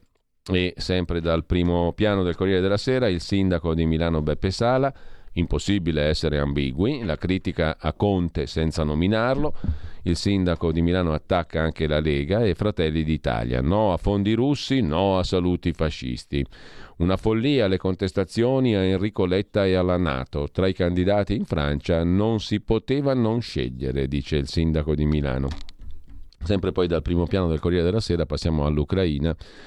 La svolta degli Stati Uniti che vogliono indebolire Mosca, questo è l'obiettivo. Putin che accusa terrore dall'Occidente, cospirazioni, trame oscure, paranoie del leader russo, scrive L'inviato a Mosca Marco Imarisio vogliono distruggerci. I nostri nemici, ha detto Putin, sono passati alla fase del terrore, alla preparazione di attentati mirati. Occorre stroncare nel modo più risoluto qualsiasi delitto nel nostro territorio. Il nemico in casa, accuse alla CIA, grande satana americano. E le parole del ministro degli esteri Lavrov, inaccettabile ma reale, il rischio di una terza guerra mondiale. Sempre poi dal primo piano del Corriere della Sera, la Transnistria, raggiunta dal conflitto, missili hanno colpito nel frattempo le stazioni ucraine per evitare il rifornimento di armi, questo l'intento della Russia, e con ciò lasciamo il Corriere della Sera con Di Maio, ministro degli esteri italiano, che lavora a un piano con la Turchia, in stretto coordinamento con Draghi. Contatti sempre più stretti fra Italia e Turchia, incontri diplomatici il ministro Di Maio ha detto la sua anche sul voto in Francia, è un faro anche per l'Italia. Con più sovranismo ci isoleremmo, dice Di Maio. C'è poi il data room di Milena Gamanelli e Massimo Sideri sulla questione nucleare, Stati Uniti e Russia a confronto. Gli Stati Uniti hanno meno atomiche ma spendono quattro volte di più di Mosca. Fino al 14 hanno pagato 1 miliardo 700 milioni all'anno per garantire anche la sicurezza dei depositi del Cremlino. Da segnalare ancora l'intervista di Aldo Cazzullo al professor Alain Touraine, 96 anni, uno dei sociologi più famosi di Francia, il quale dice il bis di un europeista come Macron è una pagina di storia politica Rischi di rivolte in Francia? Non sociali ma religiose. Marine Le Pen ha usato temi di sinistra, ma i francesi sanno che è xenofoba. I partiti tradizionali, afferma Touraine, sono stati travolti. All'apparenza un fatto impressionante, in realtà è normale, dice ancora Touraine. Quando cambia la società cambiano anche gli attori politici e ora quel mondo è finito, dice ancora il sociologo. Macron non viene da destra e gli uomini che lo hanno inventato sono di sinistra. Prima ha distrutto il Partito Socialista, poi i neogollisti. È un grande tattico, ma il suo progetto non è chiaro, dice il professor Alain Tourain. A lungo, direttore dell'École pratique des hautes études si è occupato di sociologia della classe operaia e ora di Macron, mentre eh, in Slovenia congedato il populismo ha vinto un ingegnere outsider, capo di un partito che ha pochi mesi di vita, ha preso il 34,5%. Elezioni politiche in Slovenia per rinnovare il Parlamento. Ha vinto il progressista Robert Golob. Il suo partito Movimento e Libertà ha preso il 34,5% contro il 23,5% del conservatore presidente uscente Janez Janša. Da quasi 30 anni una figura fondamentale per la politica slovena. È stato molto discusso per le sue idee sovraniste e populiste l'amicizia con Orban. Ora è stato sconfitto in Slovenia questo populista di serie B. Mm, Elon Musk si prende tutta Twitter, sia la maxi offerta da 44 miliardi, ma questo lo vediamo subito, tra poco anzi. Intanto vediamo anche la prima pagina di Italia Oggi, mini proroga sul super bonus, per le villette ci sarà spazio fino al 30 settembre con lavori ultimati al 30%, modifiche in arrivo anche sulla cessione dei crediti alle banche e nuovi interventi sull'energia. Per le villette arriva la proroga super bonus al 30 settembre se i lavori sono conclusi al 30%. Per la cessione crediti in edilizia sarà possibile per le banche cedere il credito ai propri clienti prima della quarta e ultima cessione, ma strada in salita per la cessione del credito frazionata. La rubrica diritto rovescio, il corsivo di Italia Oggi in prima pagina. In occasione della celebrazione del 25 aprile, Gianfranco Pagliarulo, presidente dell'Associazione Nazionale Partigiani, nonché comunista non pentito, ha precisato la sua posizione sull'opportunità delle armi in aiuto all'Ucraina dopo imbarazzanti testacoda. L'Ucraina ha detto fa benissimo a difendersi, ma l'Occidente fa malissimo a fornire armi. E come si difende allora? Pagliarulo dimentica quando i partigiani attendevano e benedivano le armi degli alleati lanciate per loro sui monti coi paracaduti. Pierluigi Bersani, leader di Articolo 1, aggiunge bisogna aiutare l'Ucraina a fare la pace e non a fare la guerra. Come? Invitandola a sottomettersi all'aggressore? È stato esemplare invece il presidente Mattarella. Il 25 aprile è la ricorrenza, ha detto, di un popolo in armi per affermare il proprio diritto alla pace. Dalla prima pagina del eh, quotidiano Italia Oggi, già che ci siamo, anche il pezzo di Pierluigi Magnaschi, il direttore, sulla rielezione di Macron, che conferma però la spaccatura politico-sociale in Francia. Macron ce l'ha fatta col 58,8%, è andato meglio di quanto prevedevano i sondaggi, peggio di quanto ottenne 5 anni fa. Macron ha sonoramente battuto la sua antagonista. La vittoria di Macron è una buona notizia per tutti, scrive Magnaschi. Ma la vittoria di Macron va interpretata nei suoi esatti contorni, perché è stata ottenuta non solo da parte di chi voleva sostenere le sue idee, ma anche da parte di chi si opponeva a quelle della sua antagonista, Le Pen. Questa modalità di comportamento politico non è nuova. In Francia basti ricordare il sostegno dei socialisti nel corso del ballottaggio che confermò Chirac all'Eliseo. In quell'occasione il partito socialista francese, che nel primo turno si, connoca- si connotava come alternativa a Chirac, nonostante questo il partito socialista non esitò a invitare i suoi elettori a travasare al ballottaggio i loro voti a favore di Chirac. Questa inversione a U era dovuta al fatto che senza i voti socialisti per Chirac, la destra lepenista, all'epoca c'era a capo del partito il padre di Marine, Jean-Marie, avrebbe potuto mandare all'Eliseo l'uomo che sosteneva che i campi di sterminio nazisti erano stati un incidente della storia. Di fronte al male maggiore i socialisti si piegarono al male minore, la rielezione di Chirac, il loro avversario. Il ruolo di soccorritore da parte del candidato avversario è stato svolto stavolta da Jean-Luc Mélenchon, leader di La France Insoumise, il più grande partito della sinistra francese, al primo turno 21,9% dei voti. Piazzandosi a un soffio da Marine Le Pen. La prima dichiarazione di Mélenchon fu che non avrebbe invitato i suoi elettori a votare per Macron. Di fatto i suoi elettori hanno capito che il non divieto a votare Macron era un invito a votarlo, cosa che hanno fatto subito. La rielezione di Macron non cancella però, osserva Magnaschi, la divisione politica e sociale che esiste in Francia fra i ceti tutelati e ben retribuiti e i ceti marginali, detti in francese il c'est pour compte, cioè le, perso- le persone del cui destino non si interessa più nessuno, gli abbandonati alla loro sorte. È stato calcolato che se si fosse votato solo nei quartieri chic di Parigi, Macron avrebbe preso l'80% dei voti ma nelle zone del nord deindustrializzato o nel sud, terra di approdo dell'immigrazione alluvionale, Macron sarebbe stato travolto. Da qui il compito di Macron di cercare di ridurre la frattura sociale, che in Francia è ancora più evidente che in Italia.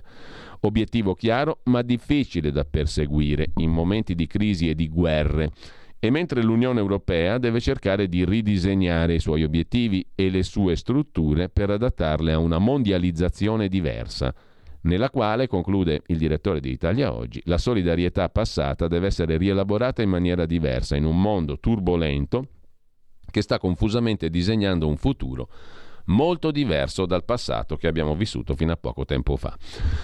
A proposito di futuro e di notizie del giorno, intanto Elon Musk si prende tutta Twitter, ne parleremo tra non molto alle 9.30 col professor Ugo Volli, sì alla maxi offerta da 44 miliardi. La piattaforma va all'uomo più ricco del mondo che ha dato vita a imprese come PayPal, Tesla e SpaceX. 44 miliardi di dollari l'operazione con cui Musk ha acquistato il social Twitter il social network Twitter. 83 milioni 400 mila i follower di Elon Musk su Twitter. La piattaforma è spesso usata dall'imprenditore. 1,3 miliardi di utenti di Twitter in tutto il mondo, quelli attivi molti meno, circa 200 milioni, 77,7 dei quali solo negli Stati Uniti. Comunque Elon Musk ha conquistato Twitter e ora la ritirerà dalla borsa. La rete social più influente nel campo dell'informazione diventa di proprietà esclusiva dell'uomo più ricco del mondo, imprenditore di grandi capacità, geniale, ideologicamente liberista e libertario, scrive il Corriere della Sera, allergico alle regole, ha già detto di voler rivoluzionare la piattaforma Twitter eliminando ogni limite all'accesso sulla base di un'interpretazione radicale del free speech, della libertà di parola, garantita dal primo emendamento della Costituzione americana, norma che in realtà riguarda i poteri pubblici e non i privati, ricorda il Corriere della Sera. La conseguenza più probabile, a breve termine, è il ritorno di, su Twitter di esponenti dell'ultradestra il cui account era stato bloccato per aver violato i termini di servizio della rete con incitazioni alla violenza sfociate nell'assalto al congresso 15 mesi fa. Donald Trump ieri ha detto che non intende tornare comunque su Twitter, nel frattempo ha costruito la sua rete, Truth Social, la verità come Belpietro.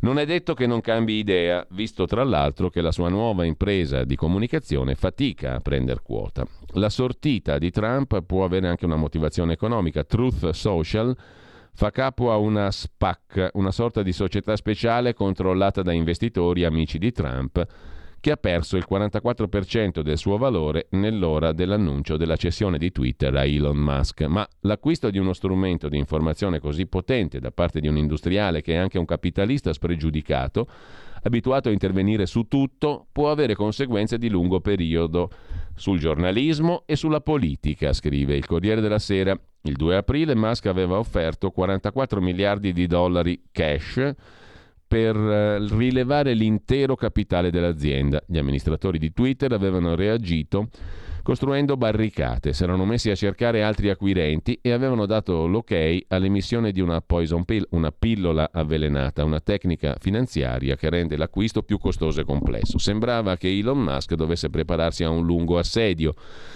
tutto è cambiato tra venerdì e la notte scorsa. In primo luogo, Musk ha spazzato via lo scetticismo di chi lo considerava un imprenditore ricco ma non liquido, dimostrando di fare sul serio. Ha presentato all'autority di borsa americana, la SEC, un piano di finanziamento della scalata basato su due prestiti della Morgan Stanley e di altre banche per 25 miliardi e mezzo di dollari. 21 miliardi verranno dalla vendita di azioni Tesla. Il Partito Repubblicano poi si è mosso a sostegno di Elon Musk con una lettera di 18 membri, Commissione Giustizia della Camera, che in sostanza minaccia di aprire un'indagine parlamentare sul comportamento del board della società. Infine, Musk ha parlato personalmente con diversi grandi azionisti della società spiegando i suoi progetti. Twitter resa meno dipendente dalla pubblicità, che diventerebbe un servizio a pagamento, 2-3 dollari al mese, basato su un algoritmo senza veli, certificando l'identità degli utenti. Questi azionisti hanno poi detto al presidente della società di sostenere la proposta di Musk e domenica il presidente di Twitter, Brett Taylor, ha incontrato il capo di Tesla. Per quanto riguarda il Partito Repubblicano si è mosso appunto in sostanza a sostegno di Elon Musk. Rimosse le barricate, nella notte Elon Musk ha dialogato anche con altri membri del board che ieri hanno deciso di accettare la sua offerta senza aspettare la scadenza di giovedì, scrive il Corriere della Sera. In gioco c'è la libertà di espressione, commenta Riccardo Luna sulla stampa dando la stessa notizia. Elon Musk ha comprato Twitter, appunto. Non diciamo che l'uccellino è volato su Marte, perché questa è una storia seria, scrive Riccardo Luna. Ora che si è comprato Twitter è giusto riconoscere che se c'è un errore che non va fatto con Elon Musk è sottovalutarlo confondere il troll con l'innovatore geniale. Per esempio il fatto che qualche giorno fa su Twitter abbia sfidato alla lotta fisica Vladimir Putin e poi si sia azzuffato col leader ceceno cambiando il suo nome in Elona per irriderlo meglio. Anche, neanche quello è un buon motivo per non prenderlo sul serio. È un errore che molti fecero quando 18 anni fa investì in una start-up, Tesla, dimostrando di credere al futuro delle auto elettriche. Due anni prima aveva fondato SpaceX, immaginando un futuro spaziale a cui perfino la NASA in quel momento credeva poco.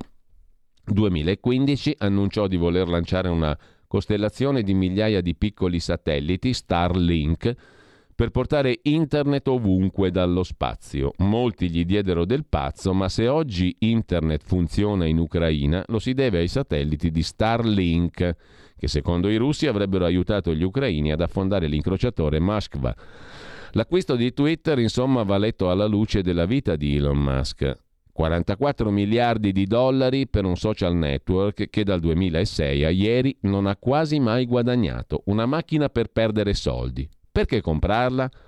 Elon Musk, scrive sulla stampa Riccardo Luna, lo ha detto dal primo giorno, lo ha ribadito ieri, per difendere la libertà di espressione. Ha detto la libertà di espressione è l'architrave di una democrazia funzionante e Twitter è la piazza dove questioni vitali per il futuro dell'umanità vengono discusse. Insomma, l'idea di Elon Musk è che in questa piazza digitale del mondo la libertà di espressione sia stata compromessa, prima durante la pandemia, quando da un giorno all'altro cambiava il tenore di quello che potevamo postare, in base a quanto diceva l'Organizzazione Mondiale della Sanità. Ora con la guerra in Russia, che ha visto nel giro di pochi giorni le aziende della Silicon Valley chiudere le porte alla propaganda russa, tranne YouTube e Telegram. Insomma, il punto in questa vicenda, che vede l'uomo più ricco del mondo prendere il controllo del social network più rilevante per le notizie, è la risposta a questa domanda. Abbiamo esagerato nella lotta alle fake news? Abbiamo preteso un controllo eccessivo dei contenuti sui social? Ci siamo preoccupati troppo degli effetti distorsivi degli algoritmi che ci mostrano più facilmente contenuti estremi e di solito infondati? Qualche giorno fa l'ex presidente Barack Obama ha pronunciato un mea culpa. La nostra principale finestra sul mondo, ha detto, deforma la realtà. Da presidente potevo fare di più sul digitale. Barack Obama e Elon Musk, conclude sulla stampa Riccardo Luna, in questo momento rappresentano due visioni opposte. Far evolvere i social network aumentando le responsabilità dei gestori delle piattaforme per quello che viene postato? Oppure aprire a tutti, confidando nel fatto che in qualche modo le cose andranno a posto da sole? Spero, ha twittato ieri Elon Musk, che i miei critici eh, più acerrimi resteranno su Twitter, perché questa è la libertà di espressione. Se Twitter da piazza digitale diventa ring digitale, c'è un modello di business che possa sostenerlo e la democrazia può permetterselo? Una sola cosa non va fatta, sottovalutare di nuovo Elon Musk. Ma vediamo anche il commento di Carlo Lottieri sul giornale, che pure si occupa ovviamente di Musk che compra Twitter per 44 miliardi per cambiare i social. Ok, unanime del CDA, Trump non ci tornerà. Una clausola potrebbe lasciare la strada aperta a eventuali controfferte, comunque un tweet per la libertà verità. È ciò che sottolinea nel commento su Il Giornale il professor Carlo Lottieri. L'acquisto di Twitter da parte di Elon Musk è una gran bella notizia. Scrive Lottieri sul giornale, un segno di speranza per un Occidente in grande difficoltà. Il miliardario americano non sta acquisendo il controllo di questo potentissimo strumento di comunicazione all'interno di una strategia finanziaria. Elon Musk ha invece deciso di destinare lì un mucchio dei suoi soldi per riaprire spazi di confronto. Da libertario qual è? È scioccato da una società, la nostra, che moltiplica censure di ogni tipo su gender, pandemia, immigrazione e guerra. D'altra parte, proprio un mese fa, 25 marzo, Elon Musk aveva lanciato un sondaggio su Twitter per chiedere al pubblico se a suo giudizio Twitter rispettava la libertà di espressione. Ne risultò un 70% e più di giudizi negativi per Twitter, una disfatta. Era quello che Musk si attendeva. Questo magnate americano è una figura tutta sui generis, anche se ha fatto i soldi con il pubblico più conformista e bigotto vendendo auto fighette ai nuovi borghesi ben allineati con le parole d'ordine di Greta Thunberg. Elon Musk è uno strenuo difensore del libero mercato, dell'impresa, della società plurale. L'idea che si censuri un mezzo di informazione solo perché edito in Russia gli dà l'orticaria, dato che nelle società libere è il confronto delle tesi a far emergere la verità e non già questo o quel mincul pop. Musk si definisce un assolutista della libertà di espressione. Promette bene, commenta Carlo Lottieri sul giornale. Stando a quel che ha dichiarato, la decisione di comprare il social viene dalla volontà di sottrarlo alla nuova censura dei difensori del politicamente corretto, del capitalismo arcobaleno, del conformismo di maniera. Non a caso, Girando su Twitter ora si assiste al pianto di quanti si sentono orfani di una censura che sta per finire in soffitta. In particolare molti temono che Trump possa riavere l'account. Insomma, una parte dell'intelligenza teme che l'ex presidente possa dire la sua, mentre persone molto più potenti e pericolose si esprimono di continuo. Eppure è proprio di un ritorno di Trump che c'è bisogno, conclude Carlo Lottieri sul giornale. Lo scandalo di un'opposizione che in America è imbavagliata da un finto privato colluso col potere politico deve finire. E fa davvero piacere che questa ricostruzione della democrazia americana si debba a un imprenditore disposto a mettere i propri soldi al servizio di una giusta causa. Se tutto andrà come si spera, la lezione sarà chiara. Dove c'è libertà di impresa e dove chi ha intelligenza, mezzi, fortuna e astuzia riesce ad aver successo, perché l'ascensore sociale funziona, la possibilità che il potere si scontri con qualche resistenza permane a difesa delle libertà di tutti, scrive sul giornale Carlo Lottieri. Vi segnalo adesso, ma qui facciamo la seconda pausa musicale. Dopo la seconda pausa musicale andiamo a vedere anche il capitolo Ucraina e Russia e guerra dai quotidiani principali di oggi. Ma intanto ci fermiamo un attimo e ascoltiamo adesso L'altro brano di oggi, mm, non so cosa è successo, qua un attimo solo che ci ritorniamo su, non ci capisco più niente qui. Comunque, il secondo brano di oggi do, dovrebbe essere Deep Sea Blues di Rubber Legs Williams, Herbie Fields Band che lo accompagna con costoro il 24 aprile, in questi giorni del 1945 a New York incise il suo primo disco il grandissimo trombettista jazz Miles Davis con la Herbie Fields Band e Rubber Legs Williams. Siamo nel 24 aprile del 1945, pensate un po', prima della, giorno prima della liberazione italiana. Naturalmente qui siamo a New York.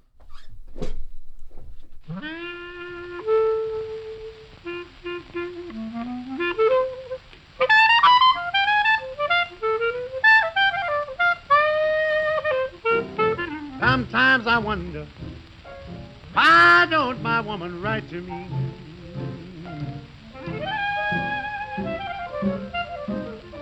Sometimes I wonder why don't my woman write to me?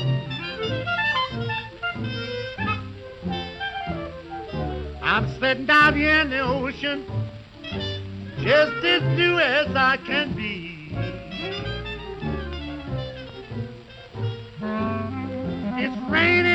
The ocean, sure must be storming on the sea. It's raining on the ocean, sure must be storming on the sea. Cause the blues and midnight showers is really pouring down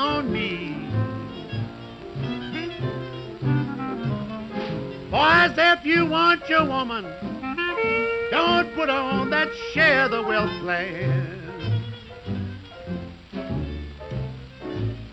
Boys, if you want your woman, don't put on that share the wealth plan. Cause when you're at sea, she'll take your best friend for a regular man.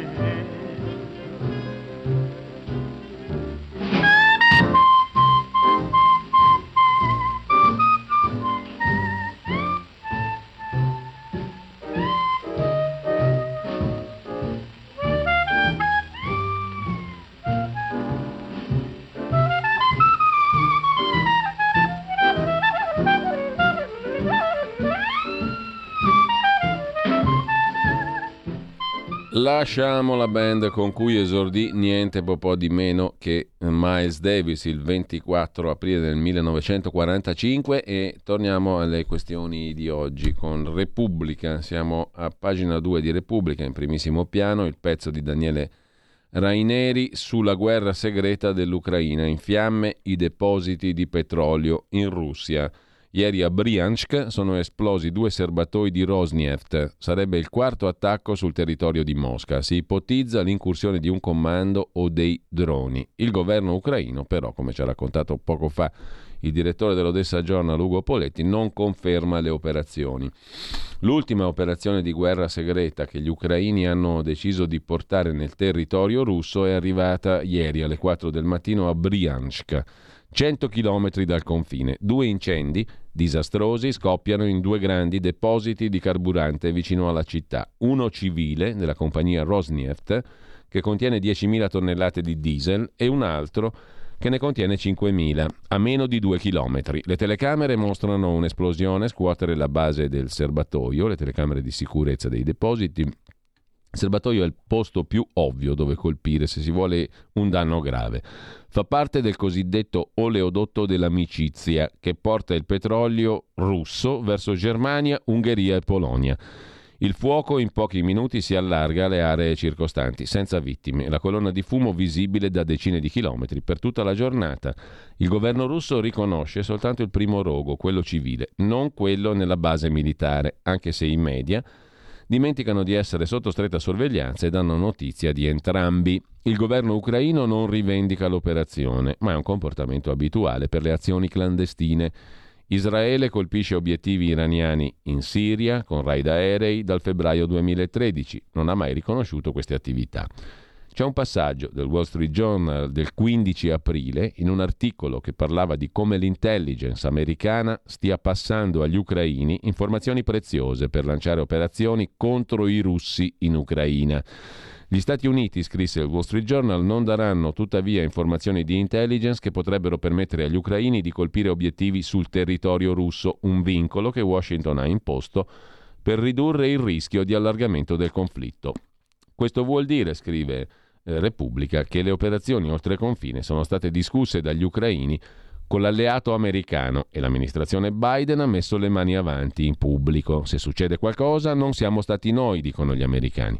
Questo attacco è come minimo il quarto nel giro di un mese nella sequenza di operazioni ucraine oltre confine, ma ancora non è chiaro come sia avvenuto. Sul giornale il punto lo fa Gian Michele Sin.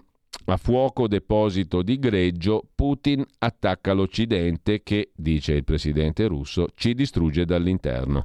Washington e Mosca adesso sono d'accordo. L'obiettivo della guerra in Ucraina non è più l'Ucraina, ma l'indebolimento della Russia e l'abbattimento di Putin. Ad ammetterlo il segretario alla difesa statunitense Lloyd Austin e il presidente russo. Austin ammette, senza giri di parole, che l'America vuole vedere la Russia così indebolita da non poter più ripetere quanto ha fatto invadendo l'Ucraina.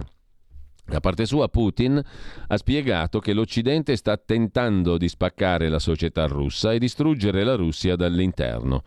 L'obiettivo, se il senso dei due messaggi è lo stesso, è opposto naturalmente. Il capo del Pentagono conferma quanto risulta evidente se si considera il massiccio appoggio garantito alle forze ucraine nel campo di quella guerra segreta combattuta sull'intelligence e sulla propaganda. Un appoggio per molti versi più determinante delle forniture d'armi garantite all'Ucraina. Infatti Putin introduce il tema della minaccia dell'Occidente, puntando il dito sui nemici interni, pronti a venire usati dall'Occidente e dall'Ucraina per colpire la Russia. Lo fa davanti alla Procura Generale, davanti ai vertici della magistratura a cui spetta il compito di reprimere i complotti interni. Non a caso Putin approfitta dell'appuntamento per dar notizia dell'arresto di sei russi militanti di un gruppo terroristico di ispirazione neonazista pronti a uccidere il giornalista Vladimir Soloviev. La minaccia neonazista minaccia di tracimare dall'Ucraina alla Russia, sembra far capire Putin. Per questo la magistratura deve vigilare. La preoccupazione è legata al moltiplicarsi anche dei misteriosi incendi che stanno colpendo centri di ricerca e complessi industriali legati alla difesa. L'ultimo sta consumando due depositi di carburante intorno a Briansk, racconta anche Gianni Calessin sul giornale. Come nel caso del rogo dell'impianto chimico di Kineshma o dell'incendio costato la vita a 17 dipendenti del centro di ricerca militare di Tver, i motivi della doppia esplosione a Briansk, che è a 150 km a nord della frontiera ucraina, 380 km a sud di Mosca, i motivi della doppia esplosione restano un mistero. Potrebbe essere un attacco missilistico, un'incursione di droni, un'operazione cyber o un sabotaggio messo a segno da attentatori legati alla Nato o all'Ucraina. Il timore che i piani della Nato comprendano attacchi alla Russia dentro i suoi confini grazie a infiltrati ucraini o oppositori interni emerge anche in altre parti dell'intervento di Putin, che si dice sorpreso da quella che chiama la bizzarra diplomazia di americani ed europei, che invece di chiedere soluzioni negoziali utilizzano gli ucraini per conseguire la vittoria sul campo. Nel mirino di Putin i media stranieri colpevoli di appoggiare e sostenere le provocazioni contro le forze armate russe. Fastidio di Putin per l'insistenza dei media occidentali nell'enfatizzare perdite e sconfitte russe e amplificare i successi ucraini. Ma sul tavolo dei vertici giudiziari russi Putin mette anche le violazioni del diritto internazionale compiute dall'Ucraina che utilizza mercenari e ricorre ai civili come scudi umani. La Procura generale russa è sollecitata a rispondere alle accuse di crimini di guerra rivolte a Mosca. La mancata apertura dei canali umanitari va invece imputata agli ucraini che ne approfittano, secondo Putin, per accusare i russi di colpire obiettivi civili.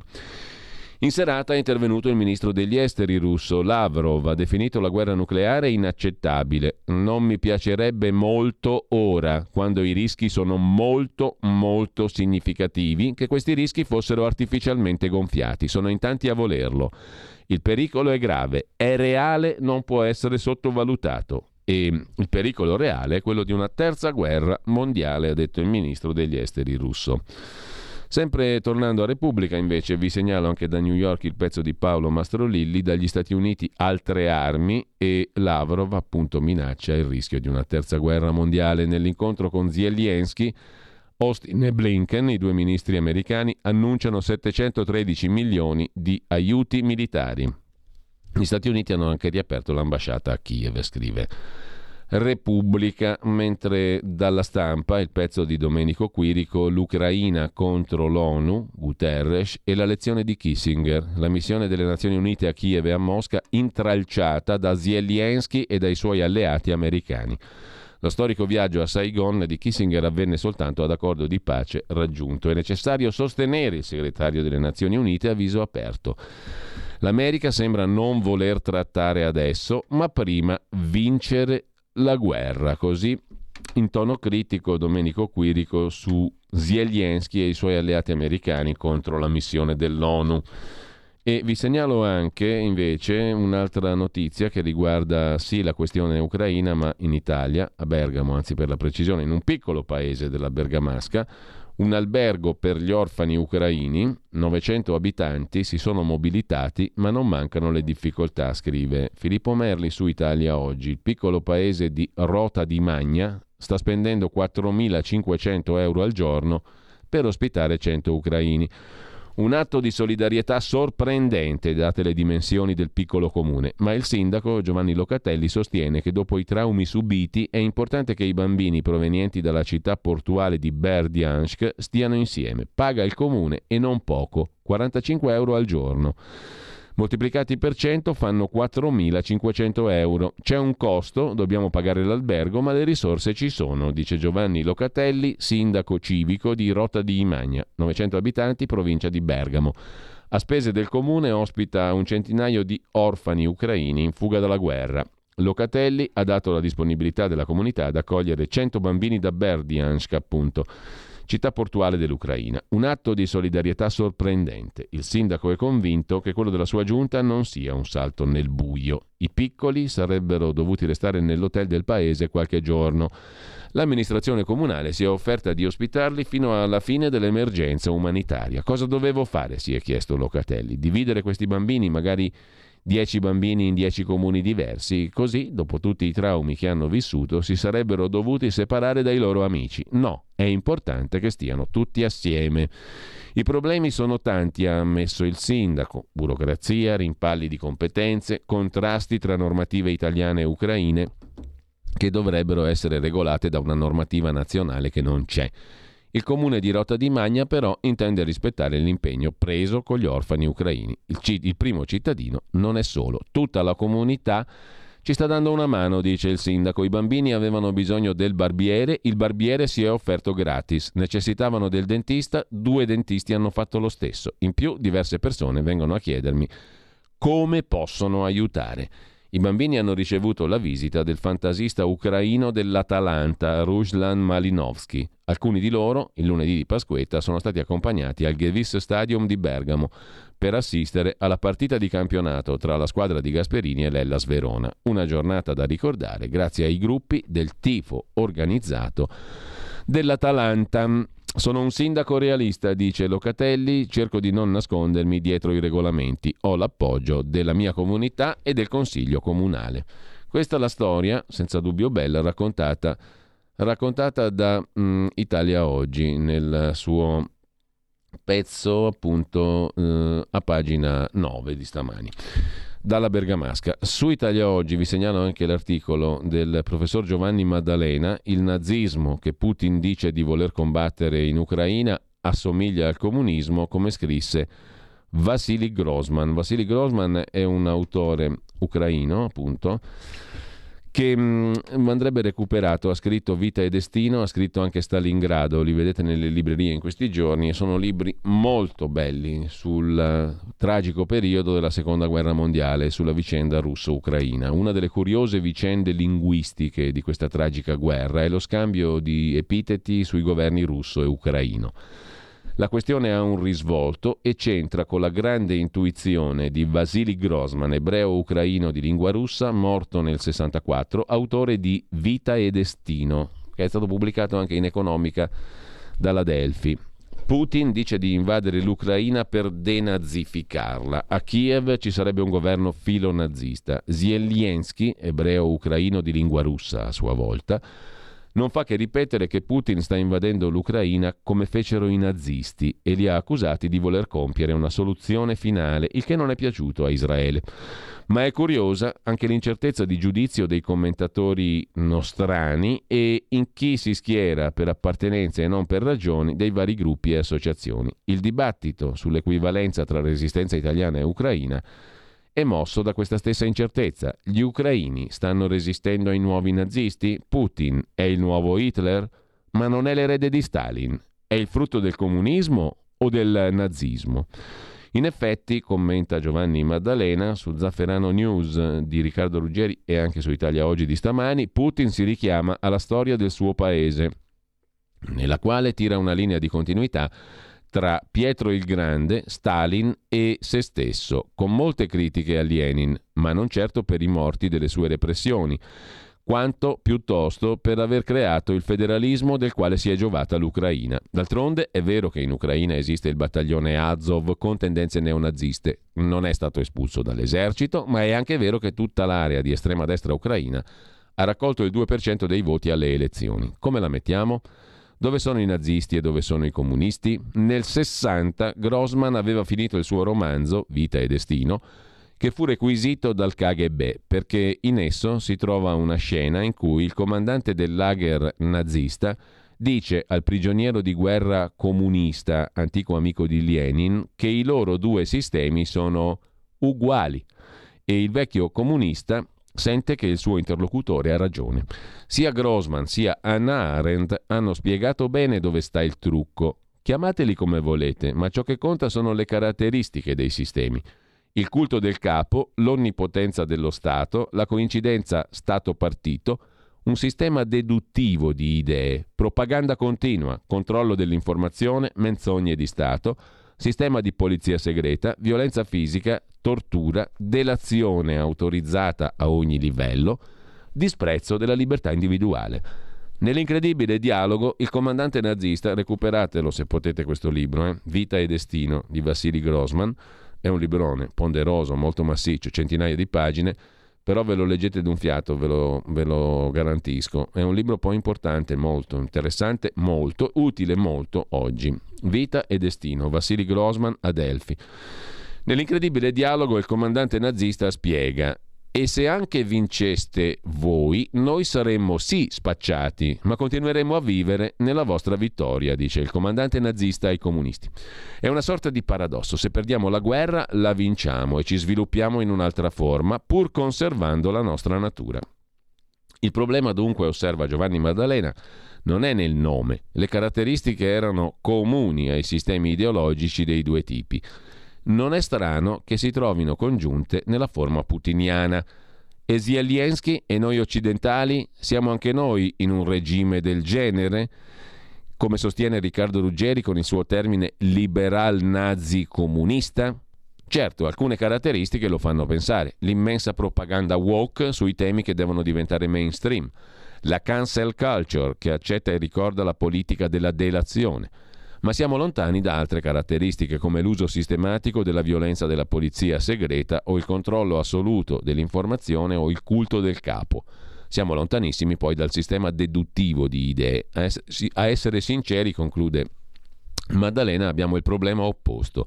Le idee sembrano latitare. Insomma, non è impossibile l'evoluzione totalitaria nazi-comunista anche del liberalismo ma le differenze di grado per ora ci sono e sono rilevanti. Sarà meglio tenerci stretta la limitata libertà che abbiamo prima di cadere appunto nel sistema cinese, peraltro diffusamente apprezzato e questo è un altro segno del rischio che il liberalismo possa diventare totalitarismo nazi-comunista, scrive Giovanni Maddalena.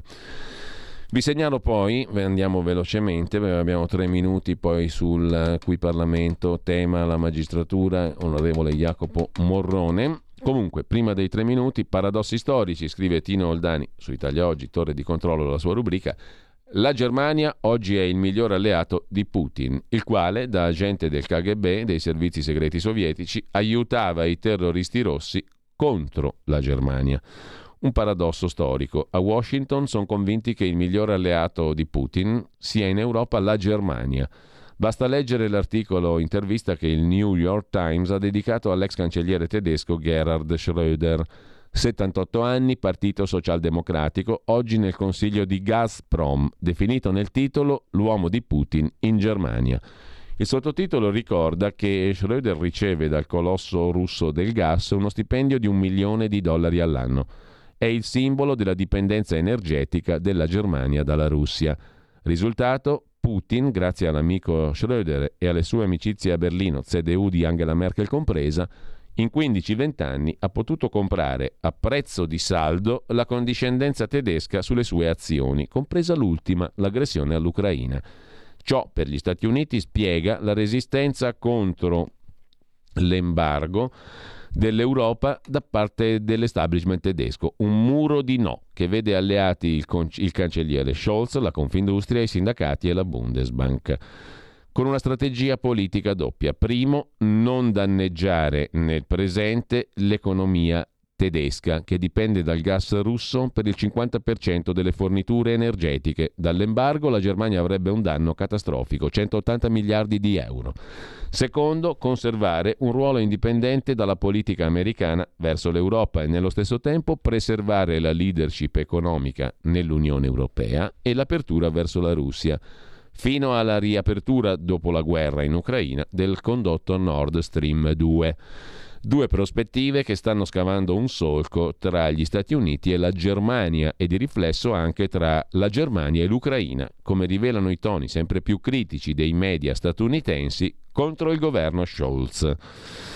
Così sul quotidiano Italia oggi Tino Oldani, mentre sulla stampa c'è la riproposizione della appena citata intervista del New York Times, l'articolo del New York Times a Gerhard Schröder, non faccio mea culpa su Putin, lui vuole finire questa guerra, torneremo presto a negoziare, dice Gerhard Schröder interpellato inter- nell'interlocuzione mh, mm, con il New York Times. È bufera sull'ex cancelliere tedesco che è a capo del consiglio di amministrazione di Nord Stream e amico di Putin. Lui difende i suoi affari, dice ho arricchito la Germania con il gas necessario all'economia, ma il partito socialdemocratico tedesco, che pure esprime il cancelliere Scholz, lo scarica. Se ne vada, per noi non è più uno statista, ha detto la co-presidente dell'SPD tedesca Saskia Esken. Eh, due pagine fitte, tra l'altro dice Scholz condanno la guerra, sugli orrori di Bucia bisogna indagare, ma non credo che sia stato il Cremlino a ordinarli. Dagli anni 60 la partnership con la Russia è stata una costante e nessun cancelliere ha detto no ai gasdotti, ricorda Schröder. Vladimir Putin, l'immagine che la gente ha di Putin è una mezza verità. Condanno la guerra, ma non è facile farla finire. Ho sempre avuto la sensazione di poter contare su Vladimir. Ci hanno avvicinato le nostre esperienze di vita, dice Gerhard Schröder nella lunga chiacchierata con il New York Times. La sera del 9 dicembre 2005, 17 giorni dopo che ha lasciato l'incarico di cancelliere, Schröder ha ricevuto una chiamata. Era Putin. Faceva pressione su di lui perché accettasse un'offerta: guidare il comitato azionisti di Nord Stream una società controllata dai russi per costruire il primo gasdotto sottomarino che colleghi direttamente Russia e Germania. Schröder accettò il lavoro. 17 anni dopo resta più ribelle che mai. Non faccio mea culpa, dice Schröder, non fa per me. Con Putin, che ora sta conducendo la guerra in Ucraina, la Germania sta riconsiderando i legami con la Russia, da cui la Germania è dipendente nel settore gas. La dipendenza è cresciuta da una convinzione tedesca, abbracciata da una lunga serie di cancellieri, che una Russia legata al commercio avrebbe troppo da perdere in un conflitto con l'Europa. Schröder era tutt'altro che solo in questa convinzione, ma oggi è diventato il volto più celebre di una lunga era di errori di calcolo, scrive il New York Times. Andiamo rapidi, una cosa di curiosità mm, ce la offre Repubblica da Odessa, la donna che ha salvato i capolavori dell'arte, neanch'io so dove siano, con una squadra di 10 persone in tre giorni e tre notti ha fatto partire le opere d'arte da Odessa. Destinazione ignota, c'è il segreto militare. Si chiama Irina Gliebova, vice direttrice del Museo dell'Arte Occidentale e Orientale di Odessa. C'è anche una copia di Caravaggio, La cattura di Cristo, oltre ad altre opere fatte andare all'estero per preservarle. Sul tempo di Roma vi segnalo in rapida mh, mm, chiusura della rassegna stampa la Cina bloccata, il mondo trema, il possibile lockdown a Pechino causa coronavirus mette in allarme i mercati, il petrolio è sceso sotto i 100 dollari, lo stop di Shanghai rischia di fermare la catena di approvvigionamento di componenti e chip per le aziende occidentali. Sembra un gioco di guerra, la Russia importa inflazione con i prezzi del gas impazziti e la Cina può fermare il pianeta. Le aziende europee soffrono il primo stop per la pandemia, non potrebbero sostenere un altro fermo delle consegne. Intanto i risparmi se ne vanno, bruciati in bollette, sottolinea ancora il tempo di Roma. Prezzi insostenibili, famiglie costrette a intaccare i patrimoni contro il rincaro dell'energia. Sul, te- sul giorno invece Sul giorno in Lombardia, in cronaca lombarda, 3.000 imprese in Lombardia cancellate da Covid, più anticorpi in paesi e città, l'impatto della pandemia sull'economia di 1.506 comuni lombardi. Il 62% vive ancora grazie alla manifattura. Sotto i 1.000 abitanti e nelle realtà tra 20 e 50.000 le aziende hanno resistito di più che non nelle grandi città in Lombardia, mentre a Milano arancia meccanica in via Segantini, calci e pugni per un braccialetto, 30 giorni di prognosi per un ventottenne in auto con tre amici, due ore dopo baby gang in corso Venezia. Sul plasma del dottor De Donno si sofferma invece sul quotidiano eh, Il Fatto Maria Rita Gismondo del Sacco di Milano, Bisognava sperimentare e fare, non si è fatto un tubo di niente, dice la dottoressa Gismondo. Con ciò ci salutiamo. Marco Bertoncini su Italia Oggi. Il Parlamento conta sempre meno, lo sapevamo. Eh, il cui Parlamento e poi parliamo di Elon Musk, partiamo da lì, di Twitter con il professor Ugo Volli dopo le 9.30. Qui Parlamento. Grazie Presidente. Questo emendamento apre finalmente le porte ad una riforma da tempo attesa ed ormai non più differibile. Oggi nel sistema processuale non esiste la garanzia per tutti di essere giudicati da un giudice veramente terzo, come prevede la Costituzione, né i ruoli della magistratura requirente e giudicante sono effettivamente trasparenti. Oggi i magistrati della pubblica accusa e quelli chiamati a giudicare sono inseriti in un'unica categoria professionale. Nel corso della loro carriera i magistrati passano più volte da una funzione all'altra e viceversa. Questa contiguità tra il pubblico ministero e il giudice rischia di creare uno spirito corporativo tra le due figure e di compromettere un sano e fisiologico antagonismo tra poteri, vero presidio di equilibrio del sistema democratico.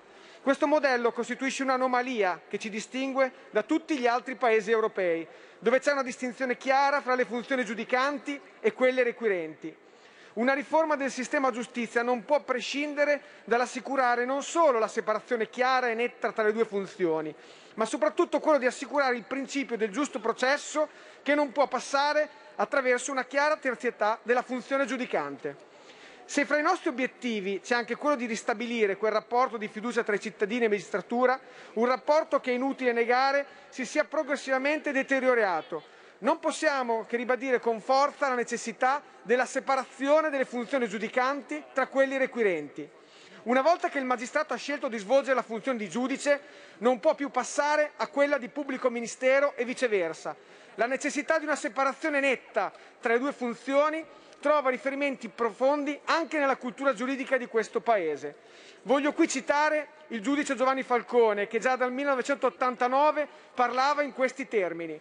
Comincia a farsi strada faticosamente la consapevolezza che la regolamentazione delle funzioni e della stessa carriera dei magistrati del pubblico ministero non può essere identica a quella dei magistrati giudicanti. Diverse essendo le funzioni e quindi le attitudini, l'habitus mentale, le capacità professionali richieste per l'espletamento di compiti così diversi. Investigatori a tutti gli effetti il pubblico ministero, arbitro della controversia il giudice. Sono queste le direttive su cui si muove l'emendamento in esame. La separazione delle funzioni non è solo indispensabile e ineludibile per consentire un legittimo profilo di terzietà dell'azione giudiziale, ma sarebbe funzionale a una maggiore specializzazione delle funzioni, migliorando così la qualità del giudizio finale. Riteniamo che la dialettica democratica esprima al massimo le proprie capacità quando caratterizzata da un insieme di poteri distinti e capaci di controllarsi vicinalmente. La separazione delle funzioni origina da questa visione e rappresenterebbe un indispensabile tassello di quel processo di riformatore del sistema giustizia già troppo spesso atteso da tempo. Per le ragioni sopra esposte auspichiamo un voto favorevole dell'Aula a questo emendamento. Grazie. Qui Parlamento. Avete ascoltato la rassegna stampa.